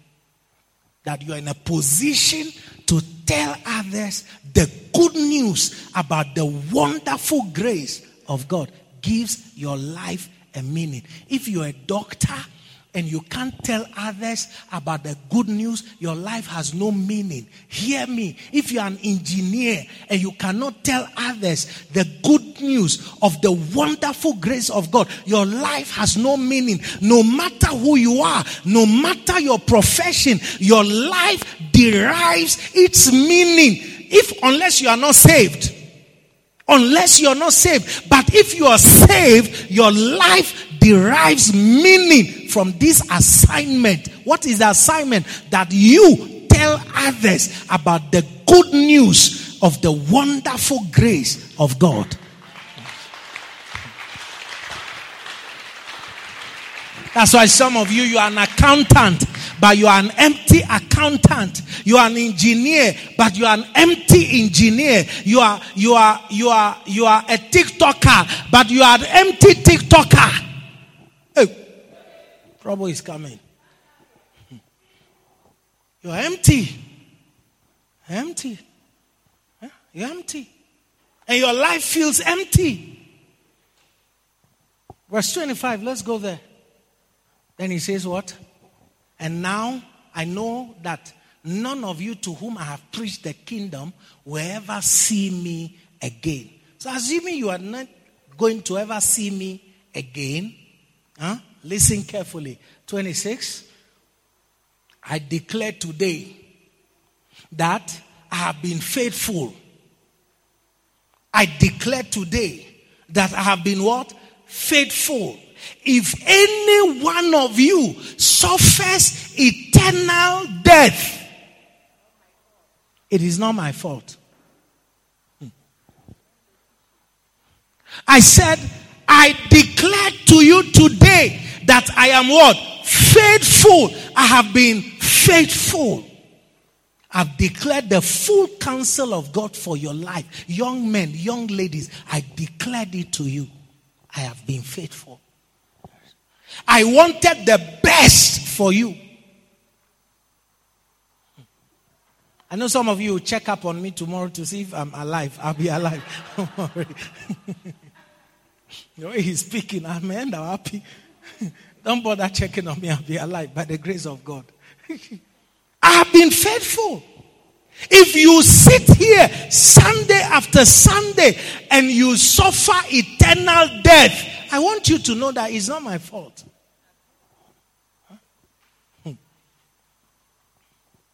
The last Sunday I told you about the two kinds of death. Yeah? There'll come a day when death will swallow death. That master death is where people suffer eternal death. Yes. When you are eternally dead and alienated from fellowship with God is the most painful death. And some people will suffer it. Are you listening to me? Some of you young men, you get angry when you are being taught things in the church. Eh? Like someone is preventing you from cooling all the girls. Huh? You see, you're interested in your physical loss, but as for eternal death, it hasn't crossed your mind that you may not make heaven. Yes. 27, what does he say? For I didn't shrink from declaring all that God wants you to know.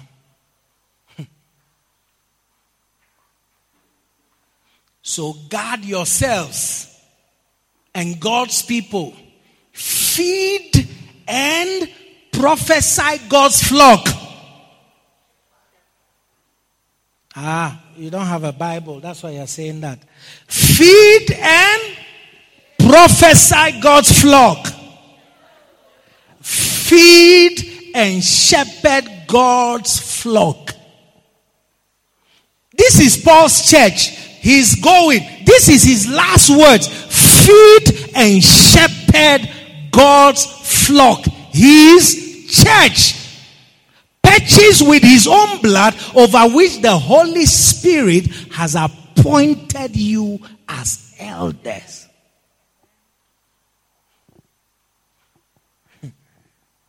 This scripture has become the main scripture. It was by the way scripture. Yeah. This is what he wants us to do. Some of the people I met, I wonder if the Holy Spirit appointed them. Hmm. Oh, yeah. People who set up enterprises on Sunday, Sunday market day. Monday, they don't get any money. Tuesday, they don't get any. Thursday, don't. Friday, don't get them. By Saturday night, Saturday, Sunday morning, they set up their enterprises. You see that their M-Pesa is coming for this, M-Pesa is coming for this. And when they collect all the M-Pesas to bust people, they use maybe a quarter and Sunday they have end money. They turn the work of God into a business.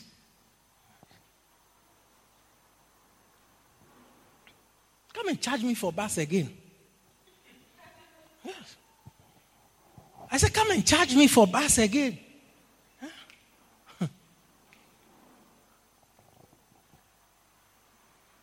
You know what we accomplish as Love Springs? Hear this. What we accomplish as Love Springs when we had shepherds working from the depth of their heart for the work of God, what we accomplish is what other people through theatrics, gymnastics, demonstrations, CG what on TV paying thousands and they couldn't even reach a quarter of it. We have done this work without television. We've done this work without radio. People who pay money, thousands. Go and ask how much it is to show your church service on a TV station for 30 minutes.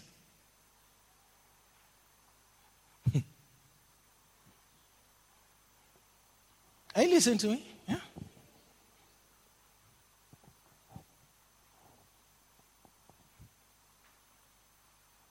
I can see what Paul is saying. I don't know about you. Yeah. 29.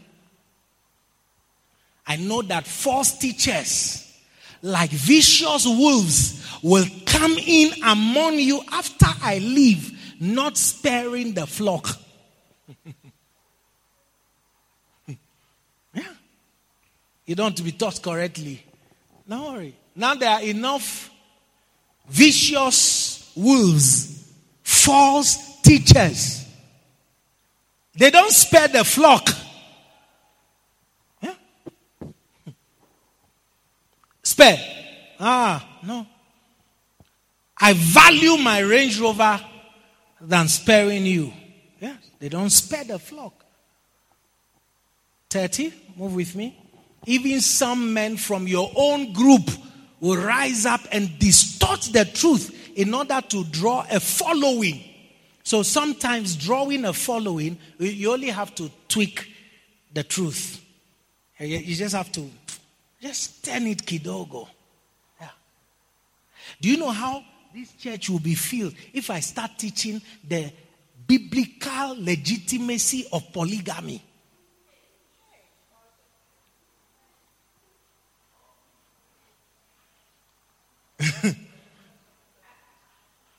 it will be a mega church. There are some people, in order to grow a church, they only needed to. What do people hate about churches? They hate offerings, they hate tithe, they hate giving. Ah, I don't want that.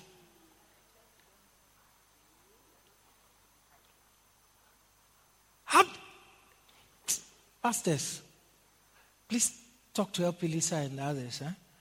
We'll start giving chai, sandwich every Sunday, hot sausage, hot dogs, hot dogs, uh-huh. hot dogs, and then an envelope as you are going. Everybody will be getting an envelope as you are going. you get a point now. Huh?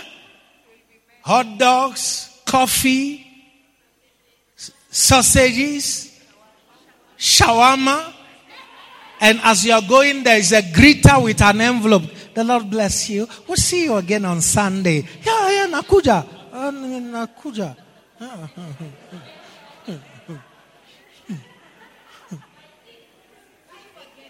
See you again next Sunday. You see, the greeters are just giving everybody an envelope. See you again next Sunday. Oh, don't worry, I'll be here. Oh, 6 a.m., I'll be here. Uh. this space will be too small. Yeah. And the day you stop giving the envelopes, the chai, the hot dogs, eh? Because many people sit in church whose aim it is not to help build the church. No, it is their aim to profit from the church, not to build the church.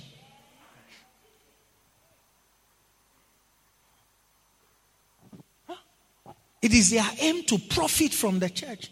To build the church? No. To profit from the church? Yes.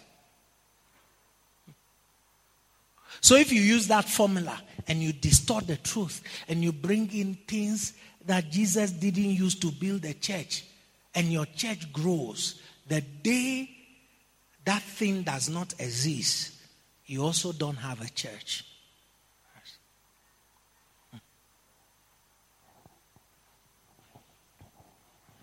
Are you listening to me? Hmm?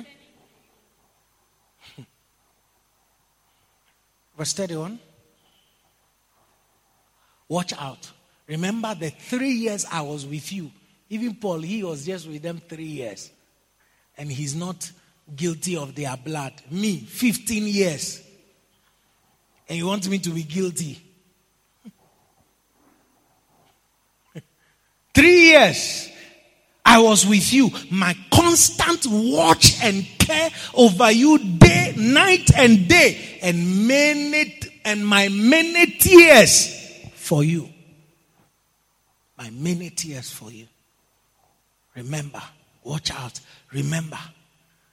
Now I entrust you to God. You see, I've reached a place where I've entrusted you to God. huh?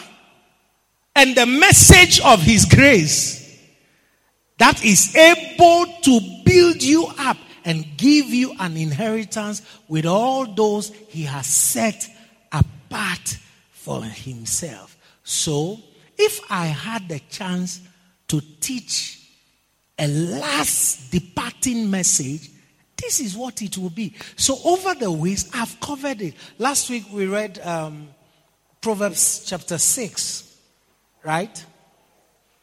I think I'll round up this message next week, Sunday, because what I had to teach, I've not taught it. So, have I taught you everything a father should teach a son? Yes, I have. Even including this one. Take me quickly to, let me blow them with um, Proverbs chapter 7. Let me give them one final cut. Uppercut.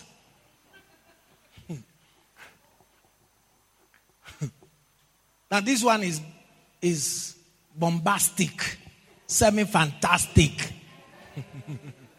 this one that I've been teaching my son it is bombastic. Eh? Yeah? this one in Proverbs chapter 7 is Museveve like. it's out, is is is is Museveve. When I do Museveve, it's bombastic. But I've taught my son. You get it? So what is he saying in Museveve advice? Proverbs chapter 7. Follow my advice, my son. Always treasure my commands. My sons don't treasure my commands. When I say this, they do the opposite. You see, and people do that because they think that it is my life they are spoiling.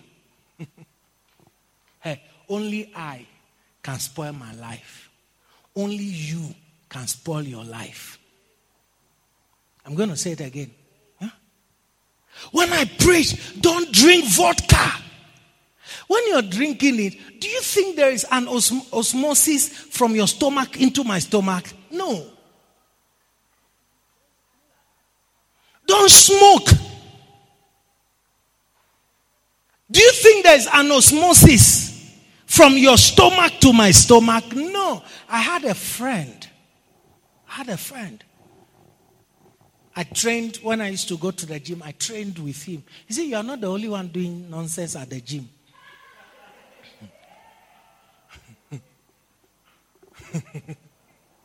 I trained, I trained. There was a time, if I tell you the weight I could lift, yes. I had big men behind. They'll be saying, Finyamutu. That time they have packed, they've packed the, the, the bar with weights, kilograms.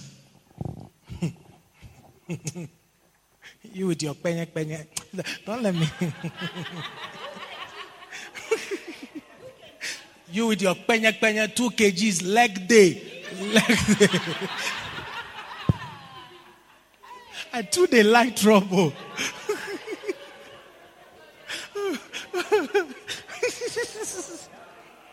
Careful. Tomorrow you have stomach day. When the person leaves, you're going to stomach day. it's your life. Do you get it? Not mine. I had a friend, you know, and he had that problem. He would drink vodka. He would drink vodka. In the morning when we go to work, you can smell the stench of yesterday's vodka in the whole environment. I prayed for him. I talked to him. I brought him to church. He, he, he was a Rasta guy.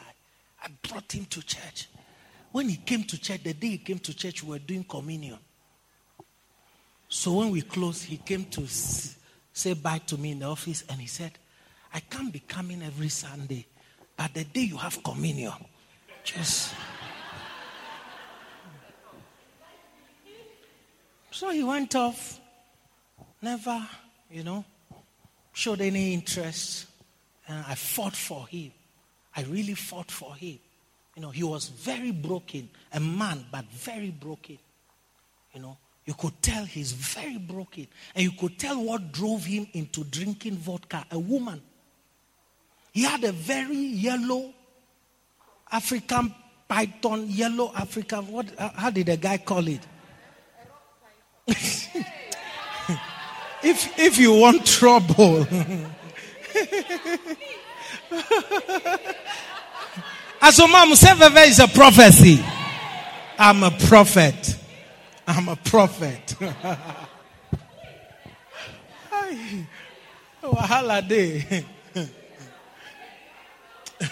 You, you, when I, when I get the scripture, I'll transfer the scripture to you. he had a young, a, a young lady in his life. You go, return from work, and this young lady will be with another woman inside the house. Yes, another, man. And then he has to wait. They finish. And the guy passes by and says, Hi.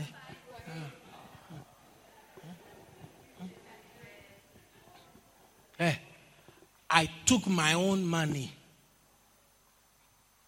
and got him a house just so that he can move away from that brokenness. I took my own money, got him a house, brought him to church. By in less than four weeks, he was back there. You know, some of you we understand you. Yeah.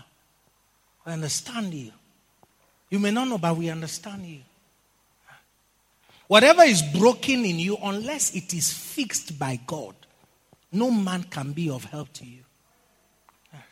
He was that broken.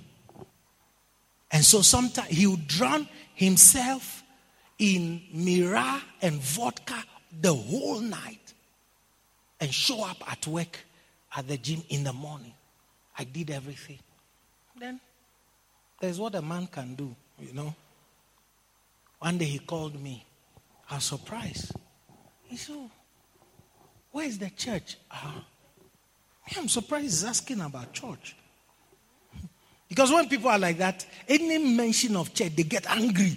Ah, I'm not coming. I'm not coming. See, broken man avoiding God. See, broken lady avoiding God. The mender of life, you are avoiding him. And then he says, Oh, I want to come to church. So I told him where the church is. He asked me, What time is the church? I told him. Then I asked him, I've not seen you for a while. He says, Yes. He says, I just came back from the hospital. I almost died. I said, Really? What is it? He said, Oh, the doctor says my intestines are finished. Young man, what you are drinking, eh, it will kill you. Don't play games with your life and you're thinking, oh, it is his life. It's your life. The same when they tell you something you don't like, say, my jangu. Also know that when you are destroying it, it's your life and not his life. Some of you think it's your mother's life you are destroying. No. And let me tell you something. If my son rises up thinking you, he's going to go rogue and wild in order to spite me, in the process, you will kill yourself. He says the doctors have told him if he tries drinking again, he's in, he had a rupture in his intestines.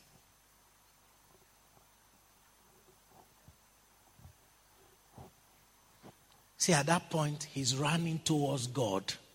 Must you wait? Ask your neighbor, must you wait? Must you wait till everything is destroyed before you take the needed step? Young lady, must you wait? Must you wait till the doctors open their mouth and tell you you have an incurable disease? Must you wait?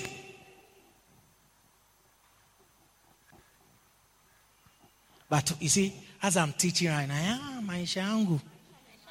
Maisha ni yangu. Shughulika na yako. Yeah. It's the devil, eh? He's wild. He can get you to literally think like that. He can really get you to think like, ah, it's none of your business. Leave me alone. Yeah. One young man, the parents never told him anything was wrong. If he steals, the mother was the defender. My son doesn't steal. You know, some mothers. My son doesn't steal. No, my son cannot steal. And the boy went on, became a proper armed robber, robbed, killed somebody, and he was now on death row. And he requested to see only one person his mother. When the mother came, he said he wanted to tell the mother something. He grabbed the mother's head and bit off the mother's ears. The ears, he took it in his mouth.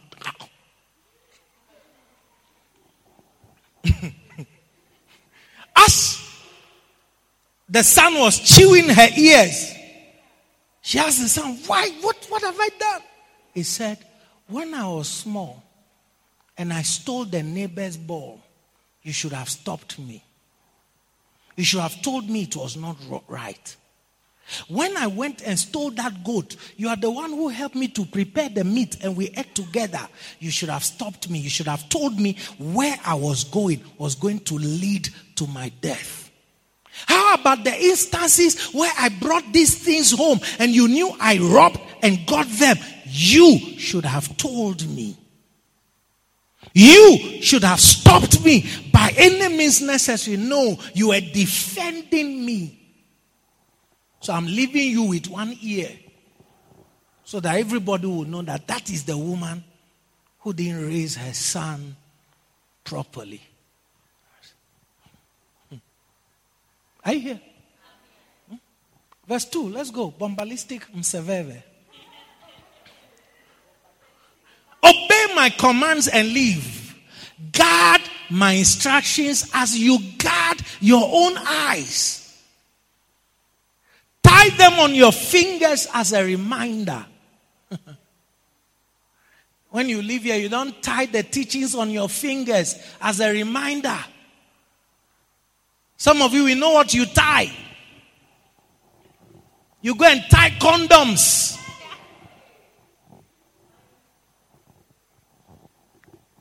You have tied a girl's picture on your fingers as a reminder. Mpenzi. You have tattooed a girl's name on your chest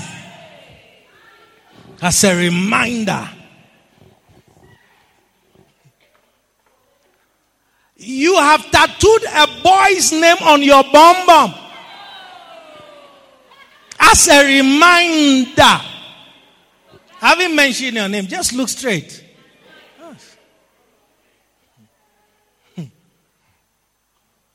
As for what you are taught, to tie it. Oh, no, no, no, no. Tie it now. Write them deep within your heart. Verse 4. Love wisdom like a sister. Make insight a beloved member of your family.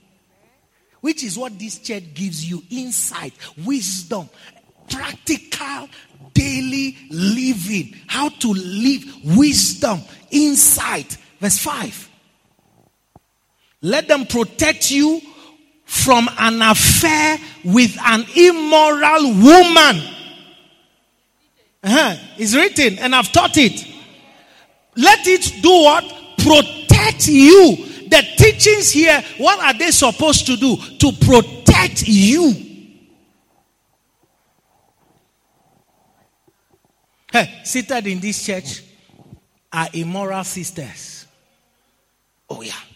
Hey, if you approach them, they'll give you. Yeah. Yeah. yeah. Hey, I'm going to teach until the brothers do the right thing because you, the sisters, are doing the right thing.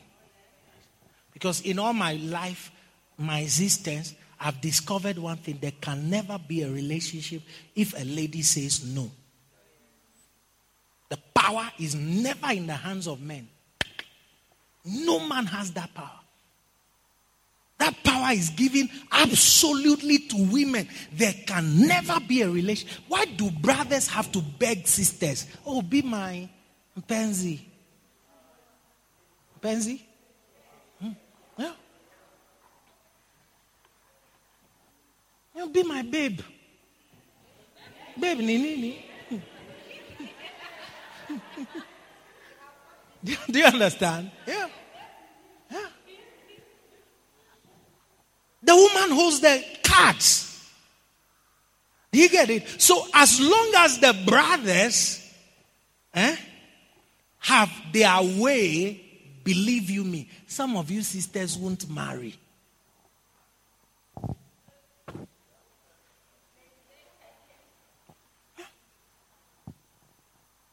Only a woman can get a man to do what he ought to do. Assuming you don't know, let me say it again to you. Left to us brothers, Charlie, we are free.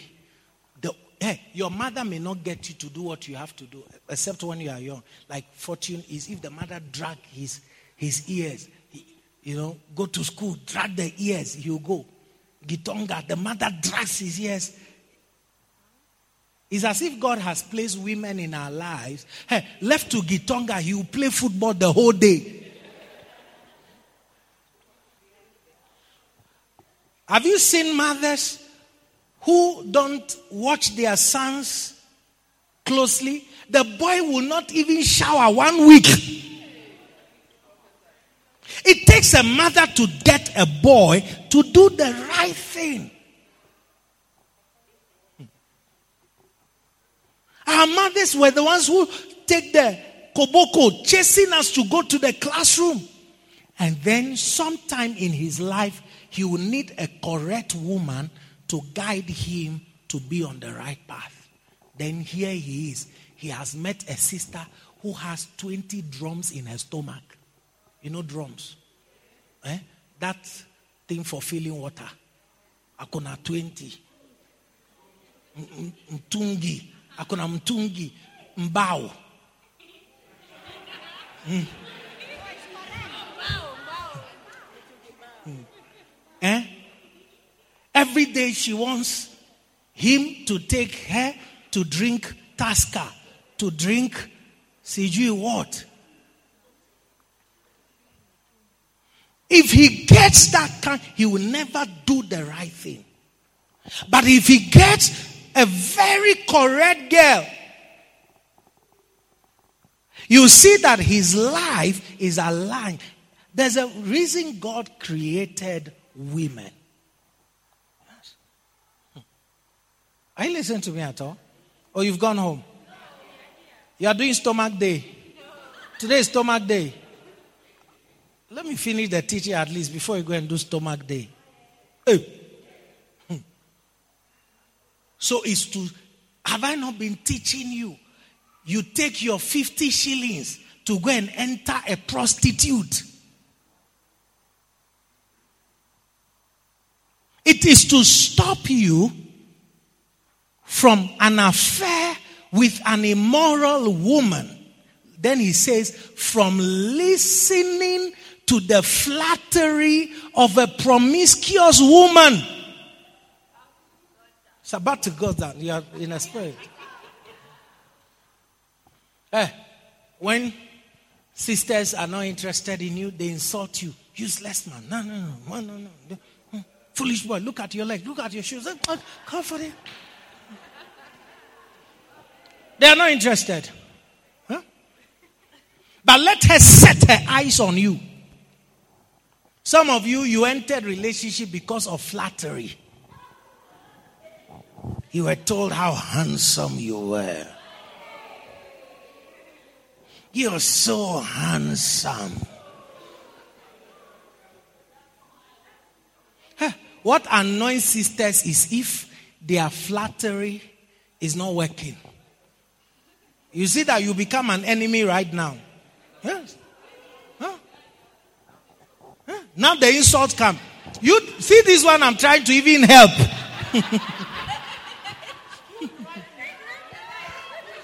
see this one I'm trying to change your life. Can you see me? That I'm even telling you this day. You said the anger follows because flattery is used by promiscuous women to get men to become victims. It's a trap. That is why, if she tells you, man, your head is so nice, go and look at the head properly in the mirror. Then tell yourself, how can she be praising this head? No, if you're a young man who is taken in by the flatteries of women, I'm telling you, you will sleep with every single woman that flatters you. Get a hold of yourself. You are not, the universe doesn't revolve around you. How can somebody be telling you, you are my Schwarzenegger? You too, you are like a broomstick.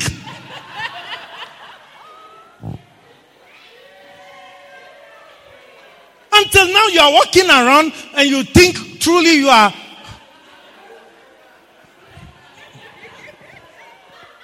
Why can't you look in the mirror and say, ah, oh, I'm one gig. I'm not Schwarzenegger. I'm in one gig.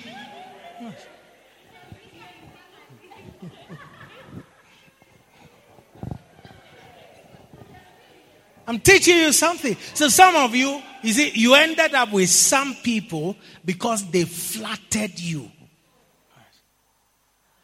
Me, I don't take compliments. And I'll never acknowledge a compliment. Oh, Apostle, today you were looking wonderful, happy. I don't take compliment. I don't take it to heart. Like I take your compliment. Ay, ay, ay. Next time I'll be standing here teaching, then I look at Vivian. Oh, Vivian likes me. She likes me. I don't take. Is if you start complimenting, is I'll change the topic right now. Yes, I'll just go to another direction. Yes, I don't take compliment because soon you just be sitting there and you're like, wow. Itabidi,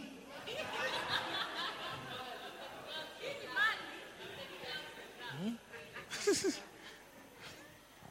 so many young men, that's how they got trapped.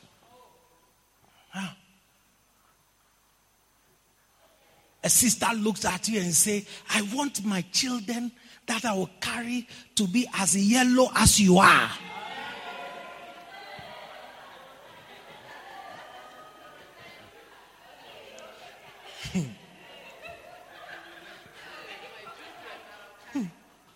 Hey! You see, a brother who has no business has fallen. So, a lot of times, you get a lot of vibes. Get a lot of vibes. You are my Denzel Washington. Hmm. Titus knows what I'm talking about. Hmm. Hmm. And some young men are programmed to thrive on such useless, empty flatteries.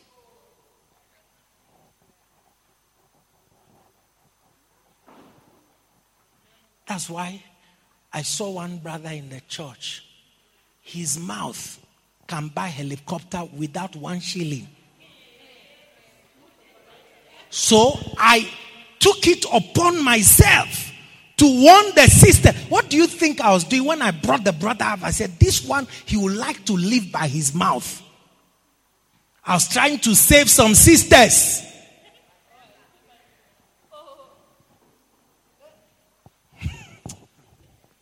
Too they like trouble.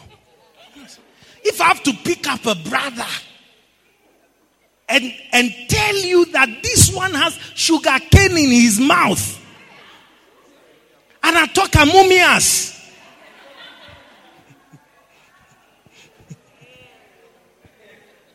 and to do it. Some sisters, when you are pointing danger, then that's where they are running towards the danger. Nakuja.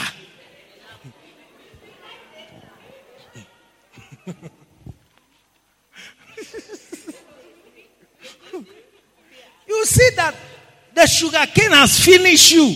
The brother will be here. You'll be languishing in some hell somewhere.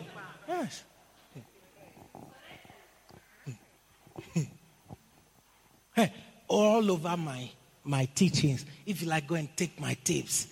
I will find a way to warn people. Yes.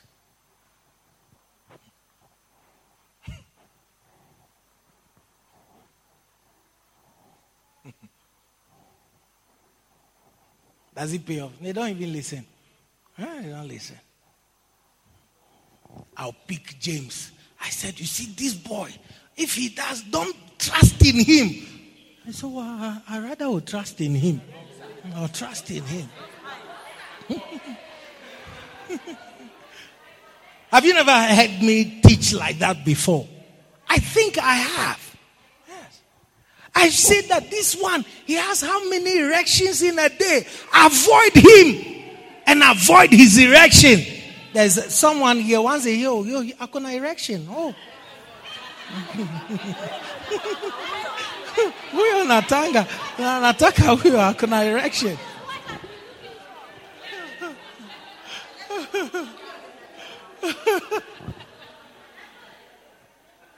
Hey! Do, do you understand? So you don't even understand that somebody is looking out for you. Hey if you take this brother if you take many other brothers none of us is strong. yes we are only as strong as the things we avoid. Do you understand? So if this one this one I, I can tell him i don't know if it has changed. He's not been in my space for long. But a year or two ago, I could tell with precision what he can get himself into. Yes. Yes. This one. He will like fire old women. Yes.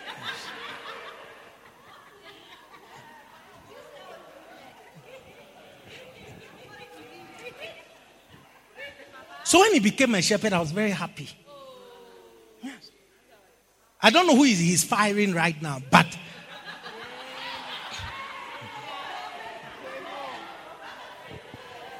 is it you didn't know what shepherding was saving you from? Yes. If he's if this one is let's say 20, he wouldn't mind firing 40. Now vunja vunja palace.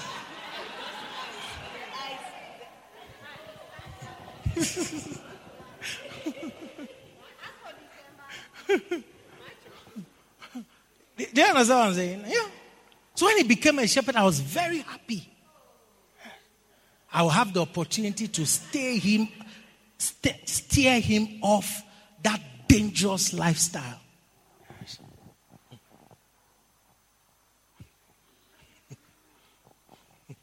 If we close, go and ask him, could you do what apostle is?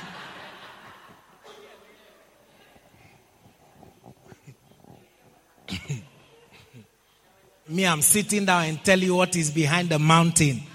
You want to go to the mountain and see. You fall inside.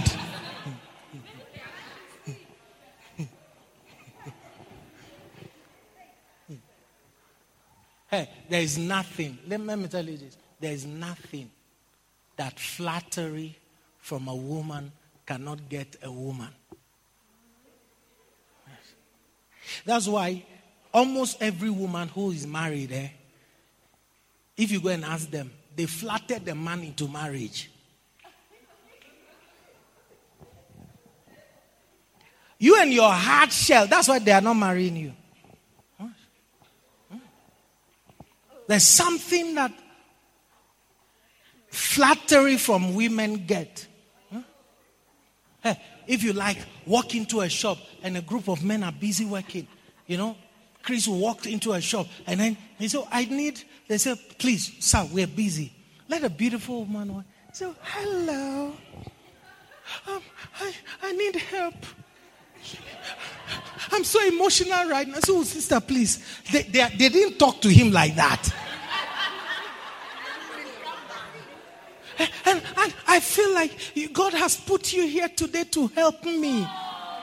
You see, the man has put, oh, he, a while ago he was shouting at the man, please, just sit down. We're, we're, we're, we're working here. And then a sister comes in, hi, I need help. So, so easy, easy, easy, easy, easy. easy. How, how can I help? You see, flattery. So the promiscuous woman uses flattery a lot. Yes.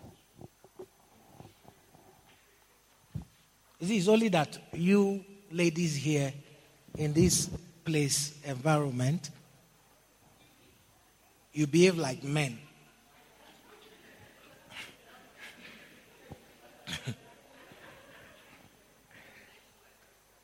You behave like men, many of you. So you don't get much favor anywhere you go. Yeah. For some reason, there is an effect of the words like there are things my son will ask me I won't do. My daughter will ask me, and I'm running like I'm a mad boy.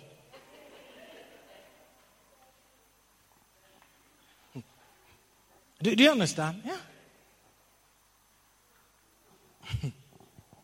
yeah? Pastor Du doesn't understand what I mean. But favor will give him a girl. And that girl will wrap him around her tiny fingers. You see now that when favor needs something, you tell, ask your father,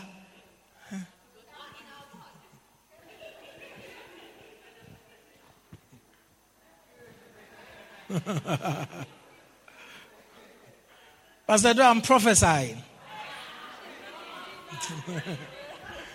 right now, he's not, he's not receiving my prophecy. Believe you me. he's not receiving it at all.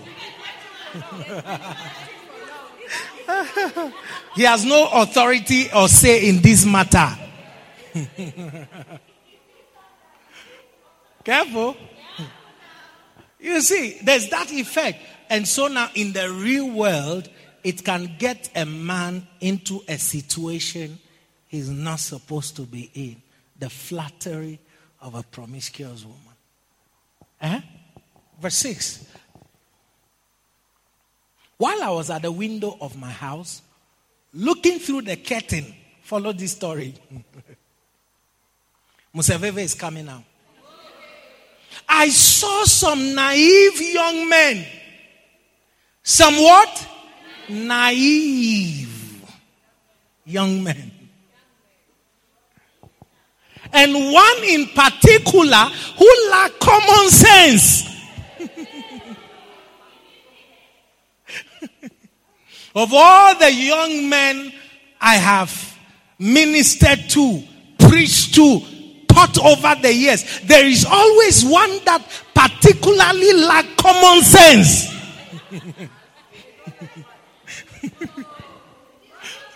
There's one complete mumu. So he saw a group of naive young men. And then he says, in particular, there was one who lacked common sense. That's it. He was crossing the street near the house of an immoral woman. Hmm? James, he was crossing the street near the house of an immoral woman. strolling down the path by her house. Hmm? Watch the Museveve things. it was at twilight.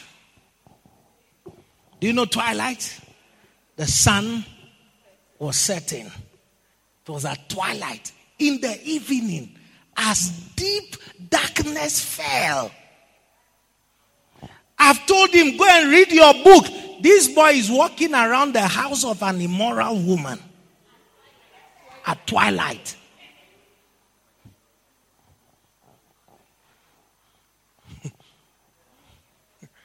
the woman approached him. Mazutala katabaya. Mangrazu zade marakosha. The woman approached him. Seductively dressed and sly of heart. When she's approaching, she's wearing spaghetti top. No brazier. And she's shaking her chest. The boy can see everything. Seductively dressed. Eh. All the men here, all of us here, we know a seductively dressed woman when we see one. By the time your dressing leaves no room for imagination. You cannot say amen?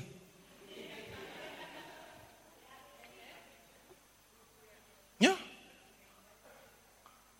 By the time your dressing leaves no room for imagination. You see, you, by the grace of God, God gave you enough Chelsea. And when you dress, you have pumped the thing upper level. And then remove your button. Do you know what happens to a man when he sees cleavage?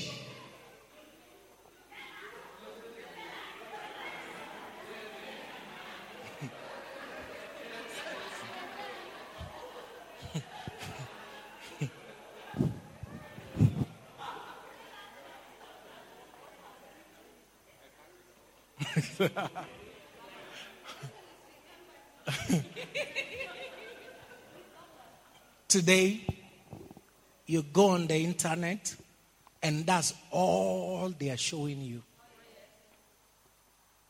That's all there is. You only have to mistakenly leave a video with a seductive woman for five seconds. Next, they are flooding you with all such videos. Some of you brothers here who don't listen to podcasts, you watch about 2,000 of those videos a day. You never ask for bundles. But when we ask you to listen to podcasts, sinner data. You only by mistake have to leave a video of that magni- uh, type for five seconds on your phone. Next, they introduce you to another one. It's like a drug. You have to be like they have to pump you with enough of the drug. And some of these young men, they've spent, and you see, you finish watching how many of those videos? Why won't you masturbate?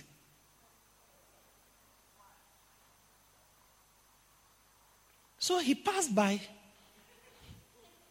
And the woman was seductively dressed. In fact, give me verse 10 in um, message that will return back to NLT. Yes. Just then, a woman met him. She'd been lying in wait for him, dressed to seduce him. Yes. She was in um, a silky nightwear. Yes. Waiting for the boy. You understand? Yeah. Yes. Back to NLT. I think even the NLT is better.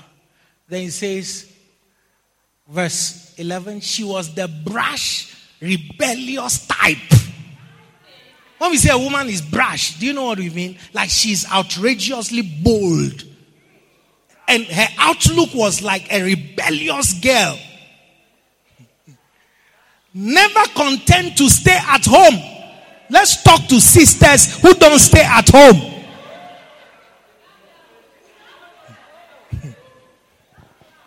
Always tanga tangai. Never ever staying at home. Do you see? It is safer for a girl to stay at home. Hmm.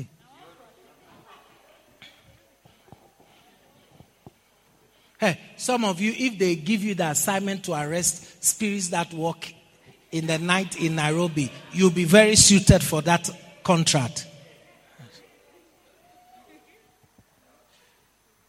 Verse 12. She's often in the streets. Some of you have told yourself, you know, me, I, I like the streets.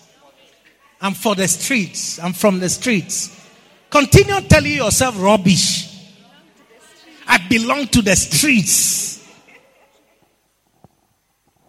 You see, there was a few years ago, I don't know where she has gone. There was this young lady what's the name?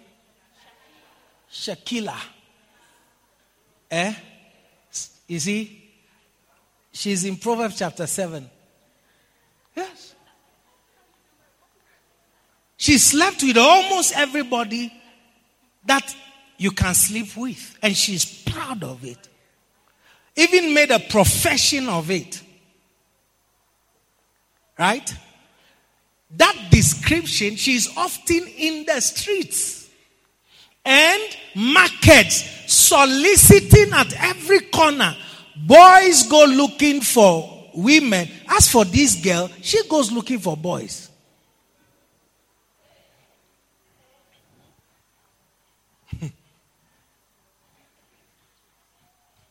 Faith, pay attention. I'm teaching. Before you go and write love letter to boys in the class.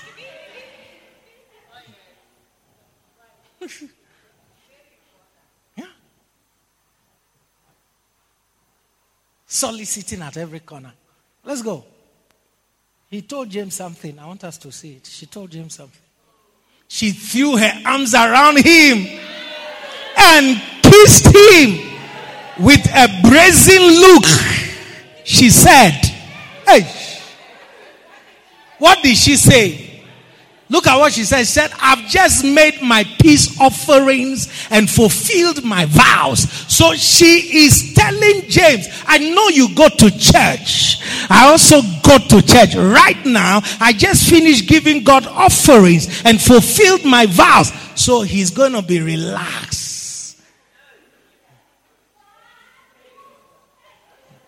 So that you find them in church doesn't mean they are correct.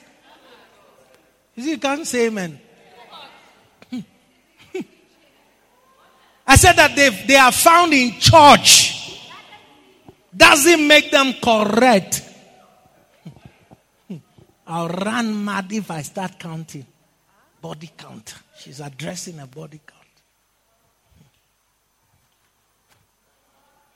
One day, this one is going to look for the misfortune of somebody's son to give her a baby. After three years, she'll kick, she's broken.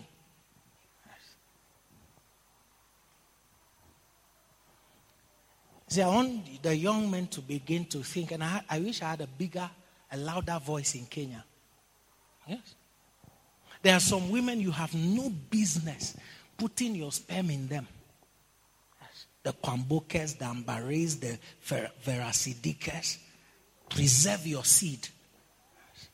Satan is programming the next generation of women to think that men are inconsequential until they need them to produce a baby. Once they are done, they kick them out. The next generation is a mess waiting. You see these ones, they'll live their lives anyhow, do anything they want to do. Then finally they realize, but how now, baby? They pretend they are in love for once just to get sperm. They get sperm. They pretend they are in love for another two years to get another one. Once they get two, so I'm secured. I don't need this. Ujama. Get out. Hmm? The next generation is a bigger mess. So she's pretending she's what? Spiritual. she's pretending she's what? I have just made my peace offerings and fulfilled my vows. What she's saying is that I have already prayed Romans chapter whatever for forgiveness. We can fornicate free. For all have sinned. I've made my peace offering. Do you know for all have sinned? One sister was sleeping with a certain pastor. Pastor. Hey, you single young ladies in this place who wants to marry pastors, hear me and hear me well. Don't marry pseudo called pastors. There are things you've seen. Can the brother genuinely pray? Look for those authentic things before you marry. Because some of these unmarried, so called pastors are the worst wolves walking around looking for victims. One guy like that came to our church a few years ago. I, I was just told there's a man of God, an apostle in our midst. I just introduced him. For that very moment, he picked down one nice sister in the choir like this with with with bomb bomb. Took her all the way. If, you see, the sister didn't know that the brother had borrowed the car. He even drove to the church. I didn't know anything was happening. Me, I just acknowledged the presence of an apostle. I was told he's not married. When the sister got to his house, somewhere is in Kikuyu, I'm aware that those far places, he locked up the sister in the room, violated her for this, took her her debit card. First, she sent all the money to his phone, then went on the credit card until he realized that the person in Kidogo too. The day they locked her in the house, left to go and remove the money. When he finished, released the sister after how many days? You, you came to church. Did I tell you, follow this pastor in a suit? Who told you, go to the morgue? Even dead bodies are wearing suit.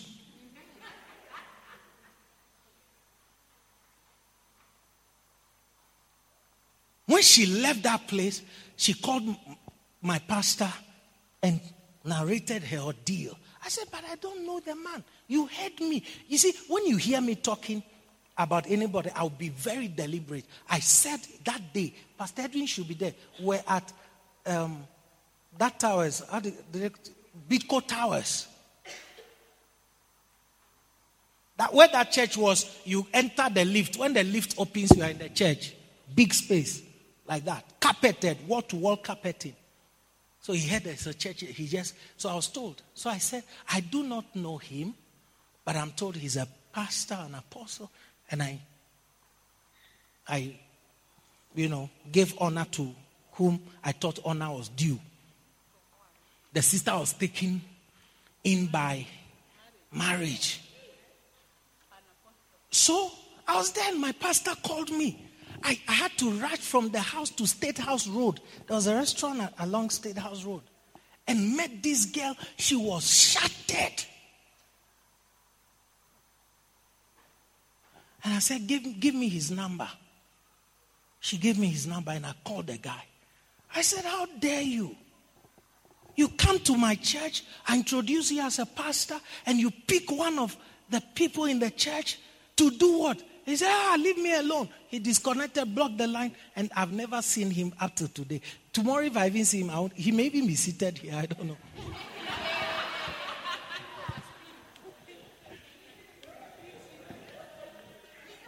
because I had only seen him once in that service. Those, you see, those ones who pretend like they are pastors should not marry. They are going everywhere. You know, Madam Seveve was trying to follow one. I had to fight her. If she tells you the things she discovered, I'll be here. Seveve is doing Kesha in Meru.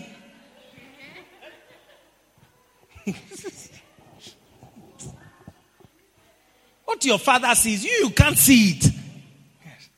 I, I had to fight somebody. I. You see, those are the kinds who never want to pay the price. Yes. They have no roots, they have no source, they just no foundation. They are more dangerous than the devil himself. They are the ones who read Romans 3:23 or 6:23 to you and then finish and say, after fornication, say, let us pray. So that pastor, they read the, they read the Bible before they fornicate, and they read the Bible to pray for forgiveness after fornicating. Hmm. Not the prophet. hey, let's begin with prayer. For all have sinned. What we are coming to, even God knows ahead that we did it. We are only coming to materialize what God knows. Amen. Then when they finish, let us pray. Yes. Yes. Hmm. Oh Lord, as human as I am, Romans made me know that I'm a sinner. I've come to acknowledge my fallings. Yes. I've made peace offerings and fulfilled my vows. He, she's not finished with James yet, though. Look. You are the one I was looking for. I came out to find you.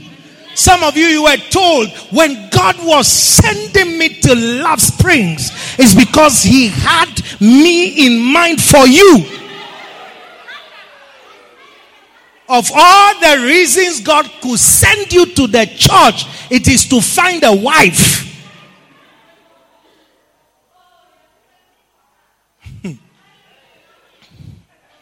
I and Love Springs, we had no business.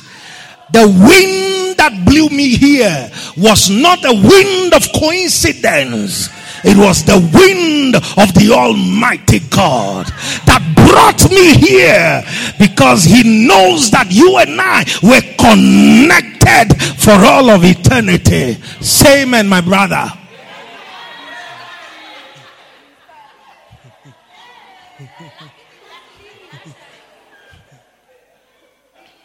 How many years have you been in this church and have never said hi to you? But the day it touched my heart to talk to you.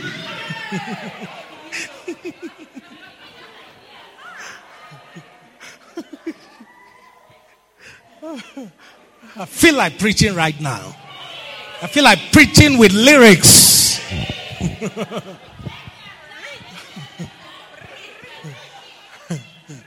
hey!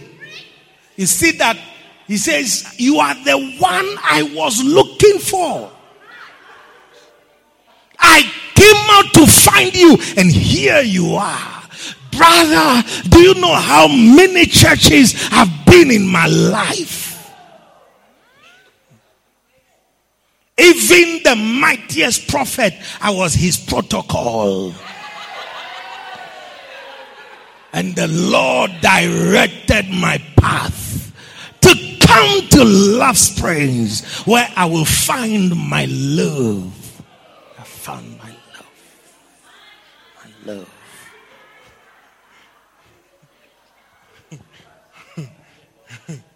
I want you to know, my brother, this is the Lord. It is the Lord.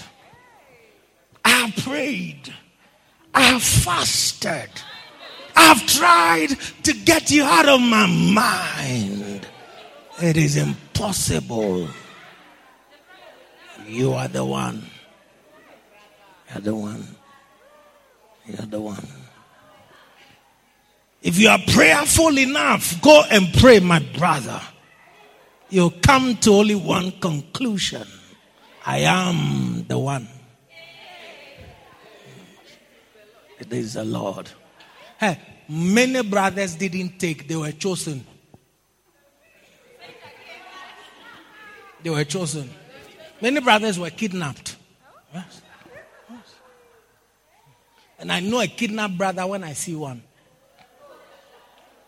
Oh. Umejam. He's not finished with James. We're just talking, just so you don't get offended. I'm talking about James. He's a young man.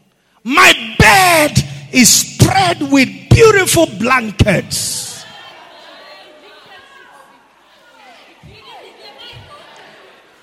With colored sheets of Egyptian linen. This is not a man toasting a woman. No. This is a girl toasting a boy.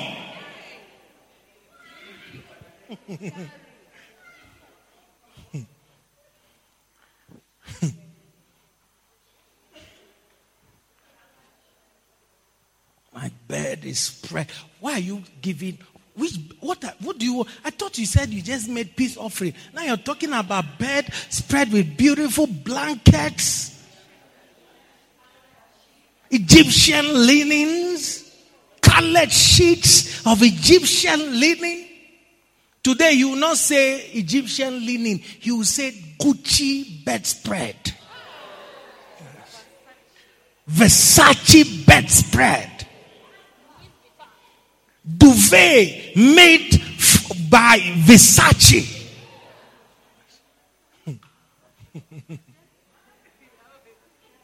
Silk made bed sheets.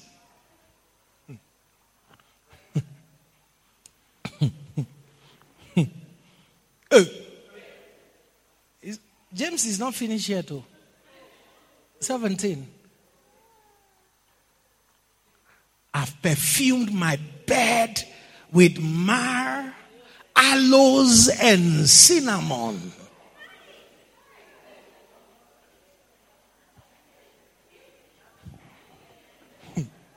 James is in trouble.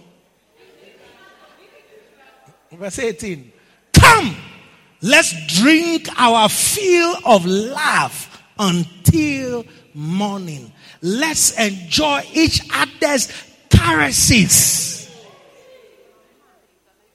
Hmm. Those of you sisters who like being caressed. Hmm. Growing up, it was improper for a boy to touch a sister's bum bum. Yes. I, I, I, I was in, when I was in school, I was much smaller. You know, I was much smaller you know, and they were all there smaller than me. And then sometimes the smallest boys are the most troublesome boys in a class. I don't know about you. Yeah, sometimes they'll go and touch the sister's breast. Then some of the sisters in the class were were fully developed. One hand like this could finish some boys, but they don't mind. They will touch and run.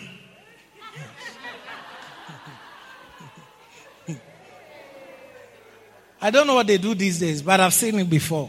Yes. you get a point now. Yeah. And see, some of those teachers were very big. Yeah. In fact, they, they, they were ashamed that they were in the class with you and you were looking small like that. Yeah. It was very improper. You see the girls, who, and then there are the girls who enjoyed it. Yeah, they are the ones who chase you down and beat the hell out of you. And then they are the ones who say, yeah, stop that. Ask your neighbor, which one were you?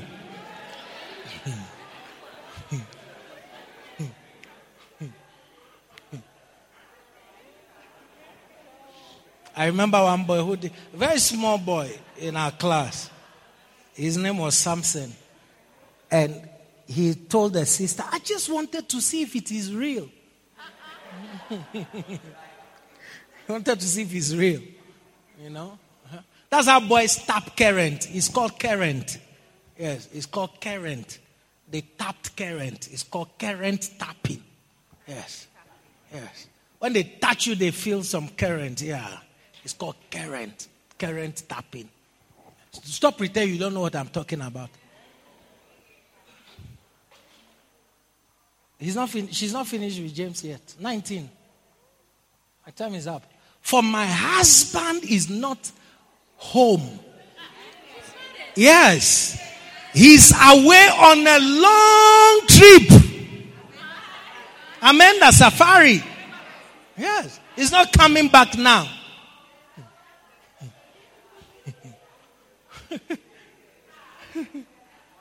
Hey. And then James lacked common sense. Verse 20. he has taken a wallet full of money with him. She's talking about the husband. And won't return until later this month. We have time. 21, let's go. So she seduced him with her pretty speech and enticed him with her flattery. You see, by the time we talk of enticement, it means that you are almost caught in the trap. Whatever she's been saying, it's mean, making sense to you. Yes, if you were to take 10 steps, you have already taken like five. You're always caught, you're, you're almost caught in that web. Hey. Who is there? I think that person has been seduced before. He followed her at once, like an ox going to the slaughter.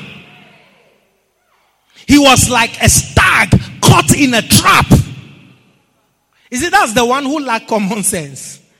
So there, there, were a group of naive boys, but there was one particular one who lacked common sense. What did he do? He he followed her at once, like an ox going to the slaughter.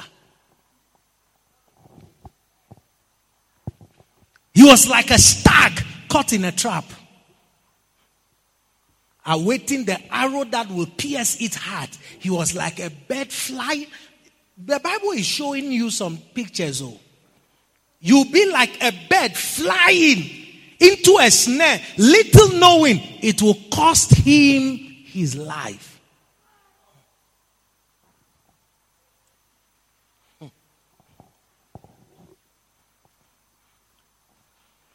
So listen to me, my sons, and pay attention to my words. Don't let your heart stray away toward her. Don't wander down her wayward path. Have I been teaching you this?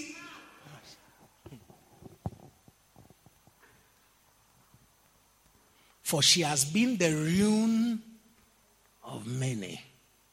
Many men have been her victim. Her victims, yes. You see, you think I found my love. You are not, yeah, you are not the first.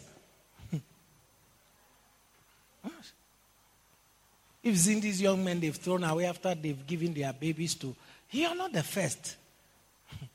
Others came before you. You are not the first. Many men have been her victims. Some sisters are growing very callous by the day, hardened by the day. In a little while, they'll just use men and dump them, use men, dump them, use men, dump them. Yeah. I'll not be surprised that some of the sisters are the ones who don't want marriage. That's why the brothers are not married. I won't be surprised. Yes.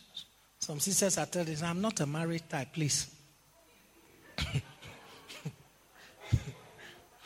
I'm not a married type, please. Yes. 27. Her house is the road to the grave. Huh?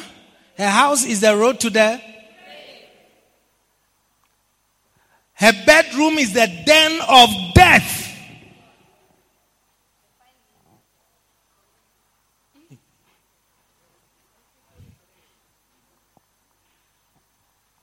Hey, the way brothers like it when sisters invite them to. You see, the normal is you go to a boy's house. Now, the opposite, the sister is the one saying, Come to my house. You die, nobody will see you again.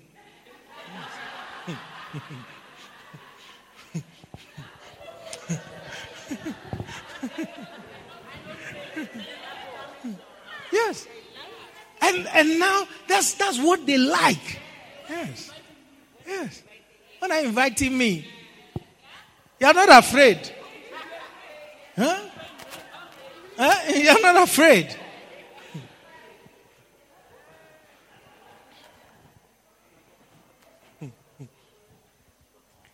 Her house is the road to the grave. Her bedroom is the den of death. What it means is, if you're looking for death, you'll find it in her bedroom.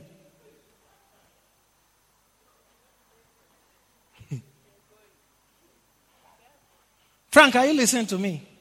Yes. Such sisters like quiet brothers like Frank. He doesn't talk much. As if you push him with plenty words, you see that Frank will just fall for you. Yes. He won't complain. Yeah. He looks like a brother who can follow. I will be surprised that they have not already targeted him. They have told him, Frank, I just love the way you speak.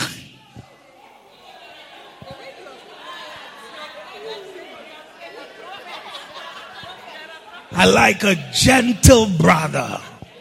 You're gentle and your speech is very endearing.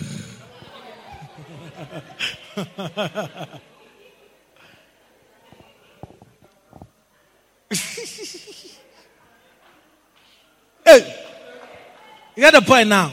Yes. If he doesn't know her, ro- her house is the road to the grave. You see, like that, if you're going to the grave, that's the house you pass. Then you go to the grave. yes. You find death in her room, her house. Yes. Yeah. In her bedroom, you find it there. Hey, how many pastors, elders, have not died in a woman's room. Yes. The other day, a whole father, in nomine patri, spirit, spiritual santos.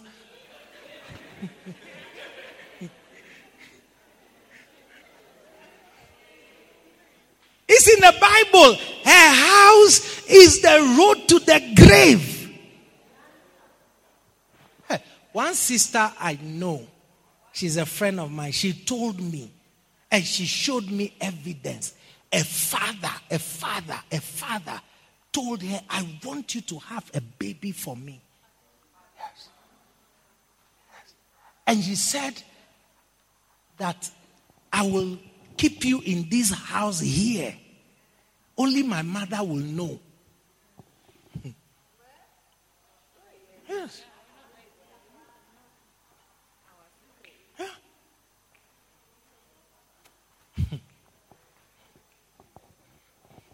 There's a lot of times if you're looking for bad people, you look at Pentecostal pastors, uh, charismatic pastors, isn't it?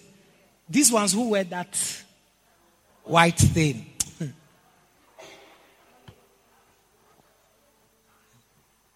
He said, You will never lack. Yes. Hey, that sister was not even saved, but she hated the idea. I know people here, if they had that suggestion, I will not see them seated here. Yes.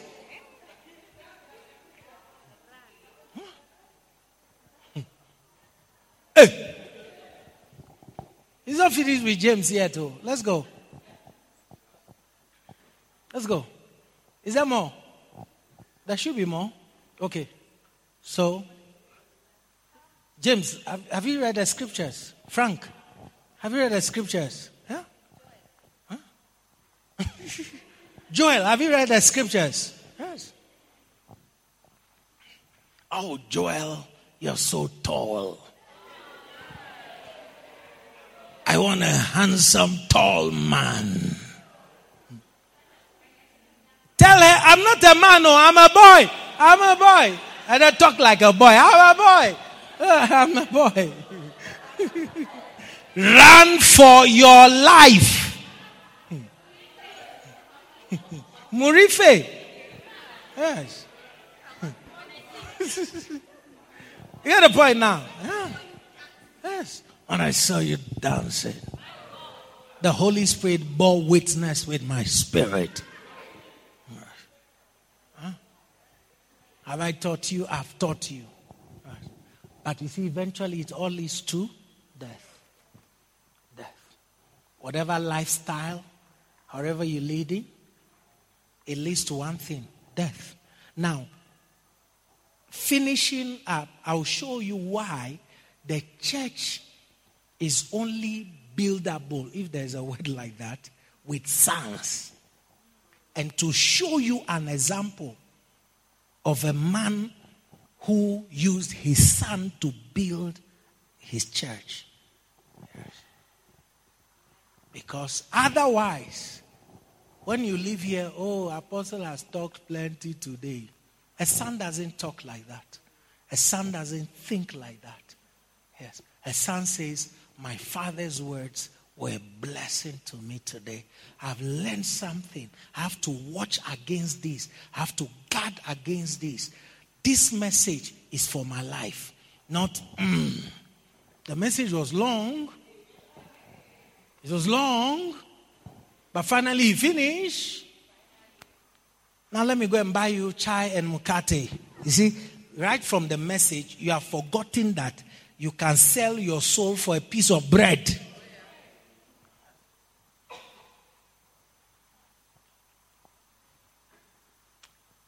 One of the first words I learned when I came to Kenya was chips funga.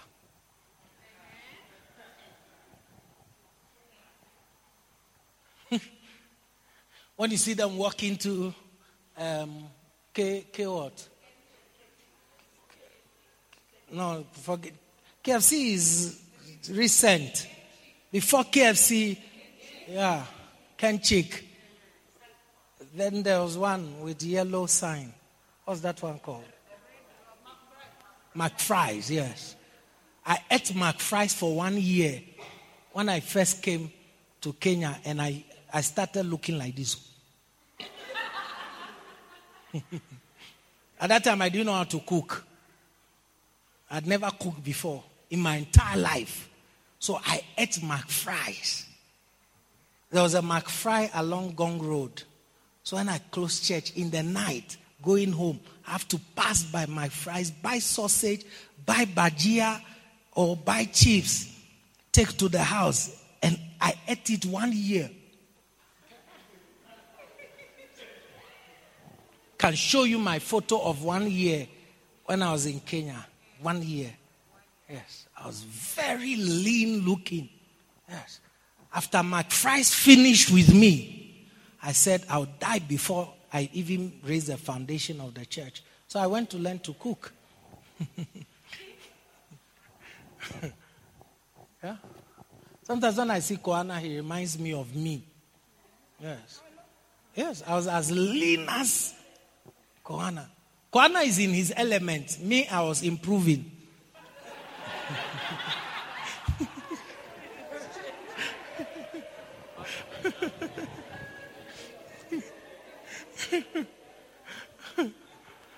Anyway, never say never.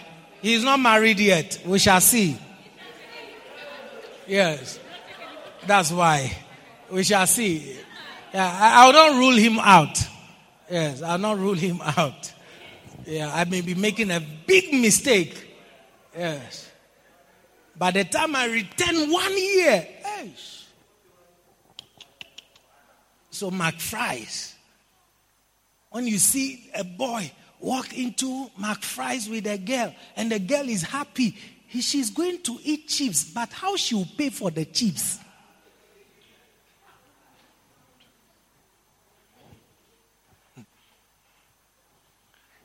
If I don't buy it at Givenchy, there was a, um, a something at Givenchy, then Ngong Road. The days my, my mind is occupied, then I take a longer drive to Ngong Road, buy it.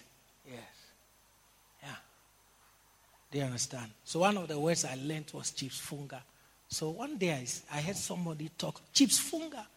So I thought it meant, oh, wrap the chips for me. you know, like wrap the chips, like tie the chips and let me take it. And then I was explained to the real meaning. Yes.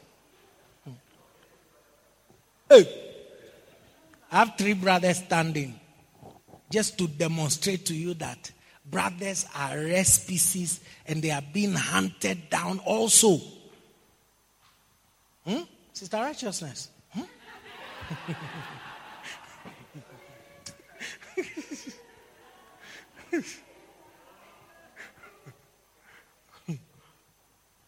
Amen. Yeah. All these I've taught over the years. I don't know if it has worked. I don't know if you heard anything. But for me, where I stand, I'm re echoing when we got to this point that I taught you like my very son. When next I'm home, I'll be watching my son. I'll be watching him like this. I want to know is he intact? Because he's going to a senior year. What seniors do? I'll be watching him. I'll be watching him. I'll be watching him like this. Is this boy correct still? Hmm. Don't I do the same? I watch over many of you here. As why some of you, when you go astray and you return, we always say, thank myself, the pastors, always say, thank you, God. Nyamai has returned. I mean, why would I be, why would I be overly bothered? Yeah. Do you understand? Yeah. It's like that. Last Sunday I didn't see Gohan. I was worried that he has gone for TB Joshua things. I was worried. I was very worried. So today when I saw him, my heart just said, hmm, TB Joshua Bado. You have to be important. Do, do, you understand? Yeah. So let me say this to you I am not your enemy. These pastors will never be your enemy. Yeah.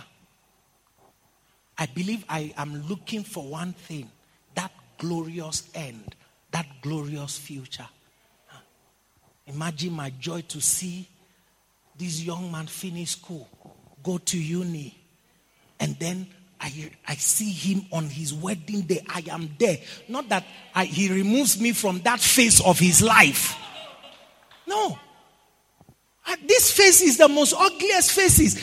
Do, do you know the face I'm talking of? P H A S E. Write it on the screen. This is the most ugliest face I am in as a pastor. Sister Righteousness, broke, is an ugly face. These twins, between them, eh, the two of them combined in poverty, I cannot find 5,000. Write it the ugly face. P H A. Hey, magnify the thing. You are part of my ugly face, my friend. Do you understand? Students. School going people, look at the passion with it. I'm teaching them at their age. This is the most ugly face. It has no glory. It has no money. It looks like a failure. So if there is anything I desire, what do you think it is? It is that glory that comes after hard labor. I've seen him finish school. I've seen him finish school. They are now married. Then when it's time for that glorious, then for, uh, Joel will tell me, um, I'm sorry, but my mom is the one who brought me to your church. If I was you, yes. This is in the nicest face. And many pastors don't like this face of the ministry. Yeah, to be with the people until you see one has prospered, another has prospered, and then gradually the life of the people are changing. It is not a phase a pastor wants to be in. That's why, after all the years, when we see that the, the face is not changing, and when we see that you are now degenerating worse than where you should be going, then you see that it becomes a depressing thing. When you should be talking of your marriage, you are doing kwani kwani in in in Uhuru Park, uh, and uh, now they've even brought you lights.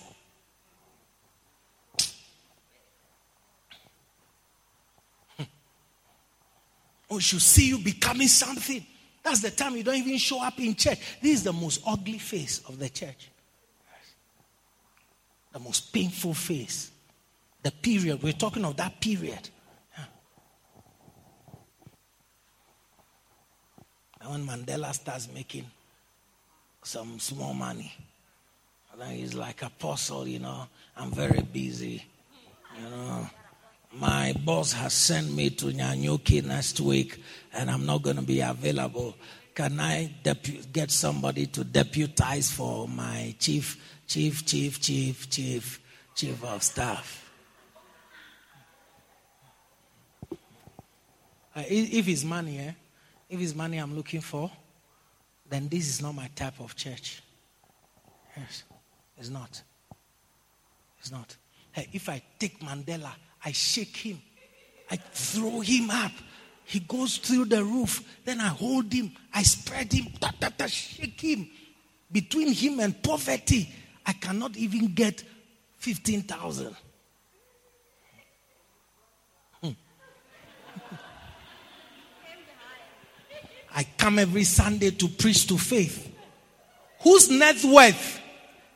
Her net worth. Do you know her net worth? If we gather herself plus her possessions in life, is not up to 5,000. In fact, all her property is pens, pens and pencil and book.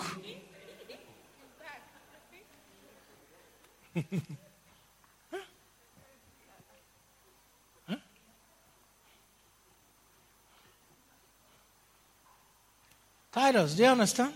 Huh? This boy who has been sleeping during my teaching, who has to be pinched to be awake, between him and poverty, how much do you think he's worth? And he's, he's in my choir.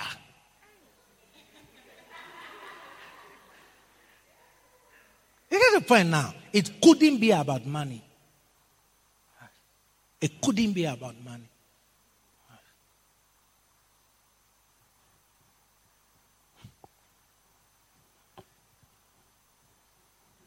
But there's a future ahead. And we're just fighting for you to get into that future. Then, when you are supposed to be entering that future, you say, Apostle, one young man in this church wrote me a message. He had disappeared for church. Whatever spirit brought him back, eh? He should thank that spirit. He wrote me a message I read, and I was looking for him to slap me, to slap him. After all the years of pumping messages. One day he wrote me a message and said, Apostle, I want you to know that even though I'm not in church as I should be, I want you to know that Love Spring is still my church. Ooh, I was boiling. When I should see you growing up, You say, I want to be a bouncer at the bar. Now I'm a bouncer. When James should be going ahead in life, he said, I'm, I'm, you know, I know how to fight. Now I'm a bodyguard. I'm the bodyguard to the MCA from Kayole.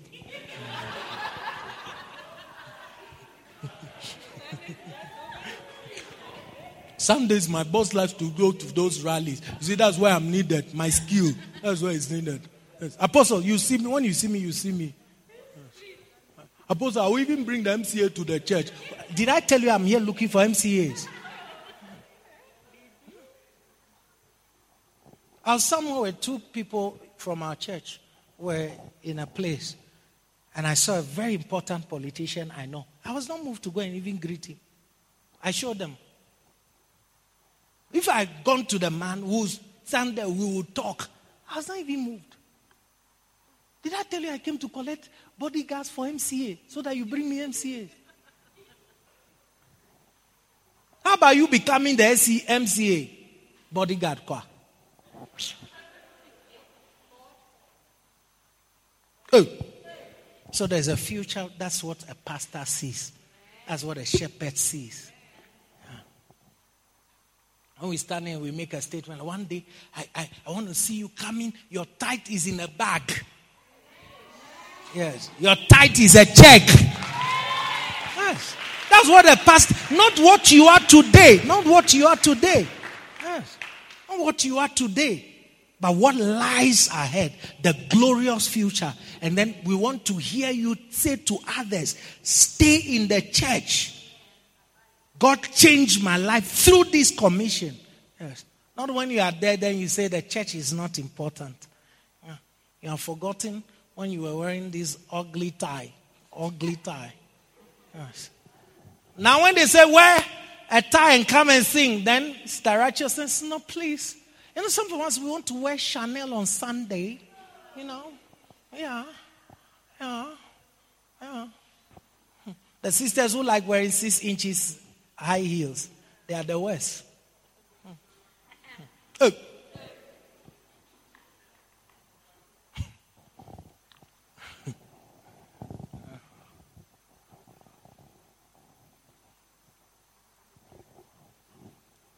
My son.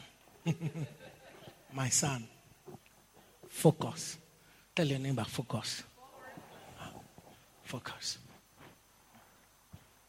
Don't settle for less. Focus. And this path you have chosen, what you left behind, don't go back to it. Yeah, look ahead. Sunday, I'm going to show you. Sunday is going to be short because we're having um, an echinosis on Friday. We're praying for 12 hours. So come before 9 because exactly 9 we kick off with prayers. So come before 9. 9 we start praying. 9 to 9 a.m. 12 hours. Meskia. Midnight of I've stopped teaching. Victims, please sit down. Midnight of the anakinosis we are going to take communion for warfare. So we're going to use the blood to fight.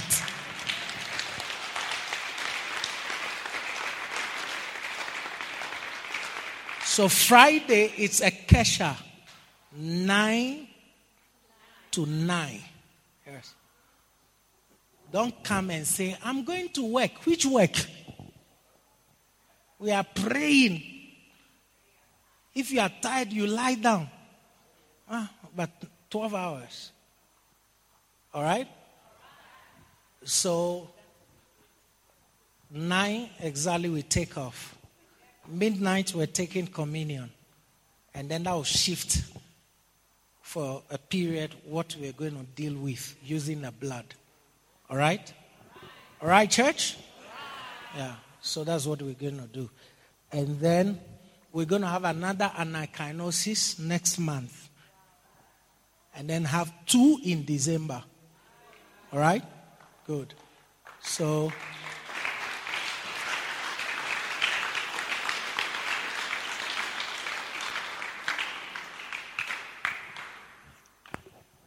And you successfully pray yeah, all night, just traveling over here. Yeah. We don't want any slave queen to come. We don't want some English English slaying sisters to come. We're looking for warriors. Yes, come and roll. Yeah. There are days left in the year. We're taking that into these prayers. And then next year, 2024, is a very dire year. Yeah, we want to conquer the year ahead. Yeah. Those who pray now will see a different year. Yeah. I'm not joking.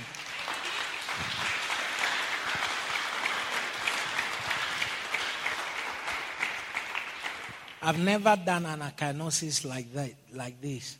But when the Holy Spirit said, do it, I have to do it. Do you understand? Yeah. Then the last one for 31st leading to the first is 24 hours, non-stop. Yeah, we're praying 24 hours. Whew. We're going to use that and open the gate of 2024. Amen? Amen? Believe me when I tell you that your hope does not lie in any government, it lies on God. Yes, believe it. Yeah, nothing changes much around here. Yeah, nothing. So please take note Friday, kuja sangapi? Mm. Kabla ya satat, satatu. Around 8.30 because 9 sharp we start praying. Okay? All right. I think that's my announcement. Be on your feet.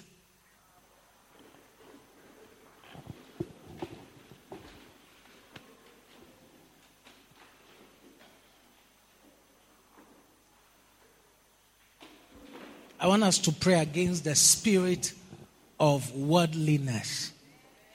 I want us to pray against that spirit. That is the spirit that is dragging destinies into vices. That is the spirit that is destroying destinies. That is the spirit that is giving wrong direction to people. I want us to pray. You see, when Paul spoke about Demas, he said, Demas has forsaken me. Then he says, having loved this present world. Do you get it? So the love of this world or the spirit of this world is powerful enough to pick a preacher and turn him into a club going guy. To pick a preacher and turn him into a son of the devil. It is the spirit of the world.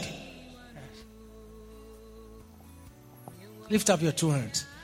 And then um, understand some people are writing exams. All right. We're going to pray for those writing this week. Then at Anakinosis, we'll spend some few minutes praying for all of them. Uh, we'll have their names thrown on the screen during an and we'll pray for them. Last year, when we prayed for those writing exams, they did very well. Yeah, they did very well. Isn't it? True or not true? Yeah. Alpili says daughter got admission to Kianda. We prayed for her here. Um, um, Charlene got a good mark. She's in an, uh, how, how, do you call them? them? No, there's a description they have for it. No, not the pronunciation. I know how to pronounce it. Yeah? So it was good. Yeah, so we want to pray again for those writing exams. Mm, Jeremy, are you writing exams? White man, are you writing exams? I think we prayed for white man last year. oh, so that prayer for white man is what I'm coming to pray for Kitonga. Ah, it makes sense now. okay, good. Those of you who are not going to school, don't, don't look down on the prayers. Lift up your two hands. I want you to bind the spirit of worldliness. Is a world. Is a world. Bind the influence of that spirit and say, Never, Lord. Never, Lord. Lift your voice. Begin to bind the spirit of worldliness. Come on, lift your voice. Pray. Pray against the spirit of worldliness. Bai. Bagredes. Ilado marapadia katai. Iroba zandaria kadiglozodos. Azizunda zadaria dai. Ilambro bariata kapaya. Irazotaria de. Father, I pray against the spirit of worldliness. Hantua kazia apea. Eromparia. Eloba. Ikatomba dakatai. Ziza hazanda. Lebola balabalaba. Harata kapaya dabados. Elambra grazuambare. Remperegeda garosanda. Izumbra dariabai. The spirit of worldliness that contends with the church, that contends with destinies, that contends with your children. Lord, we bind it today by the power of the Holy Ghost.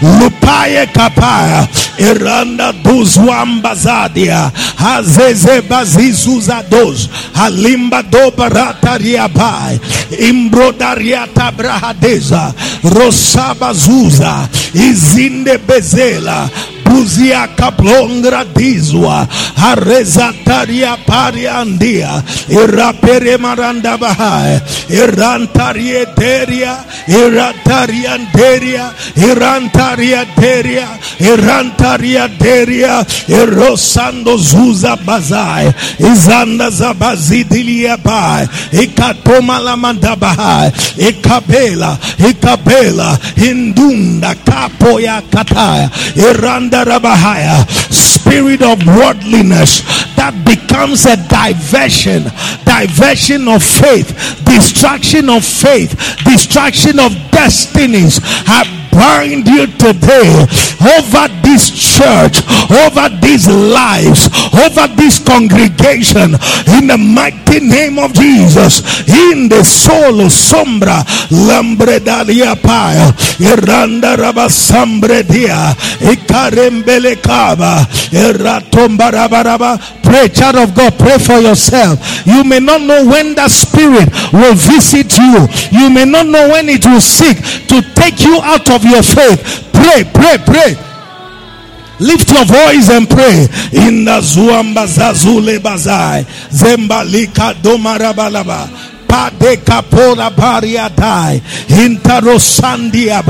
I shall not be uprooted from destiny, and I shall not be uprooted from the path of faith. Handa soma lekapa lezuzia azuambazada irete klatakata iromba rosataria dahai blendiribakatabu in the name of Jesus. Thank you, Lord.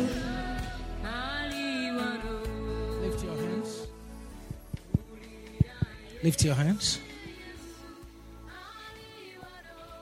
From this very moment, from this very hour, you are delivered from the spirit of worldliness, the spirit that picks virtue and turns it to vice. You are delivered today. You are delivered from the spirit of the world that seeks for the distraction of your faith. I declare you are delivered by the powerful name of Jesus. I declare you will not miss your road. I declare you will not miss your path.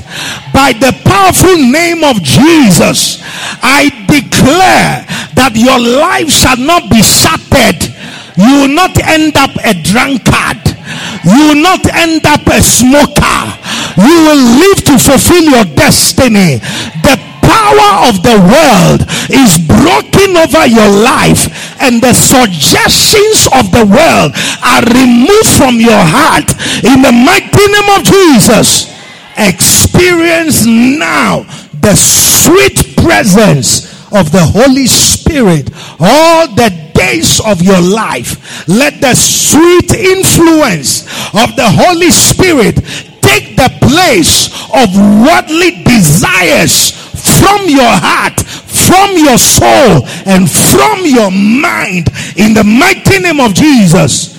I declare to you, you are delivered from the shackles of the world in Jesus' mighty name. Amen. Amen.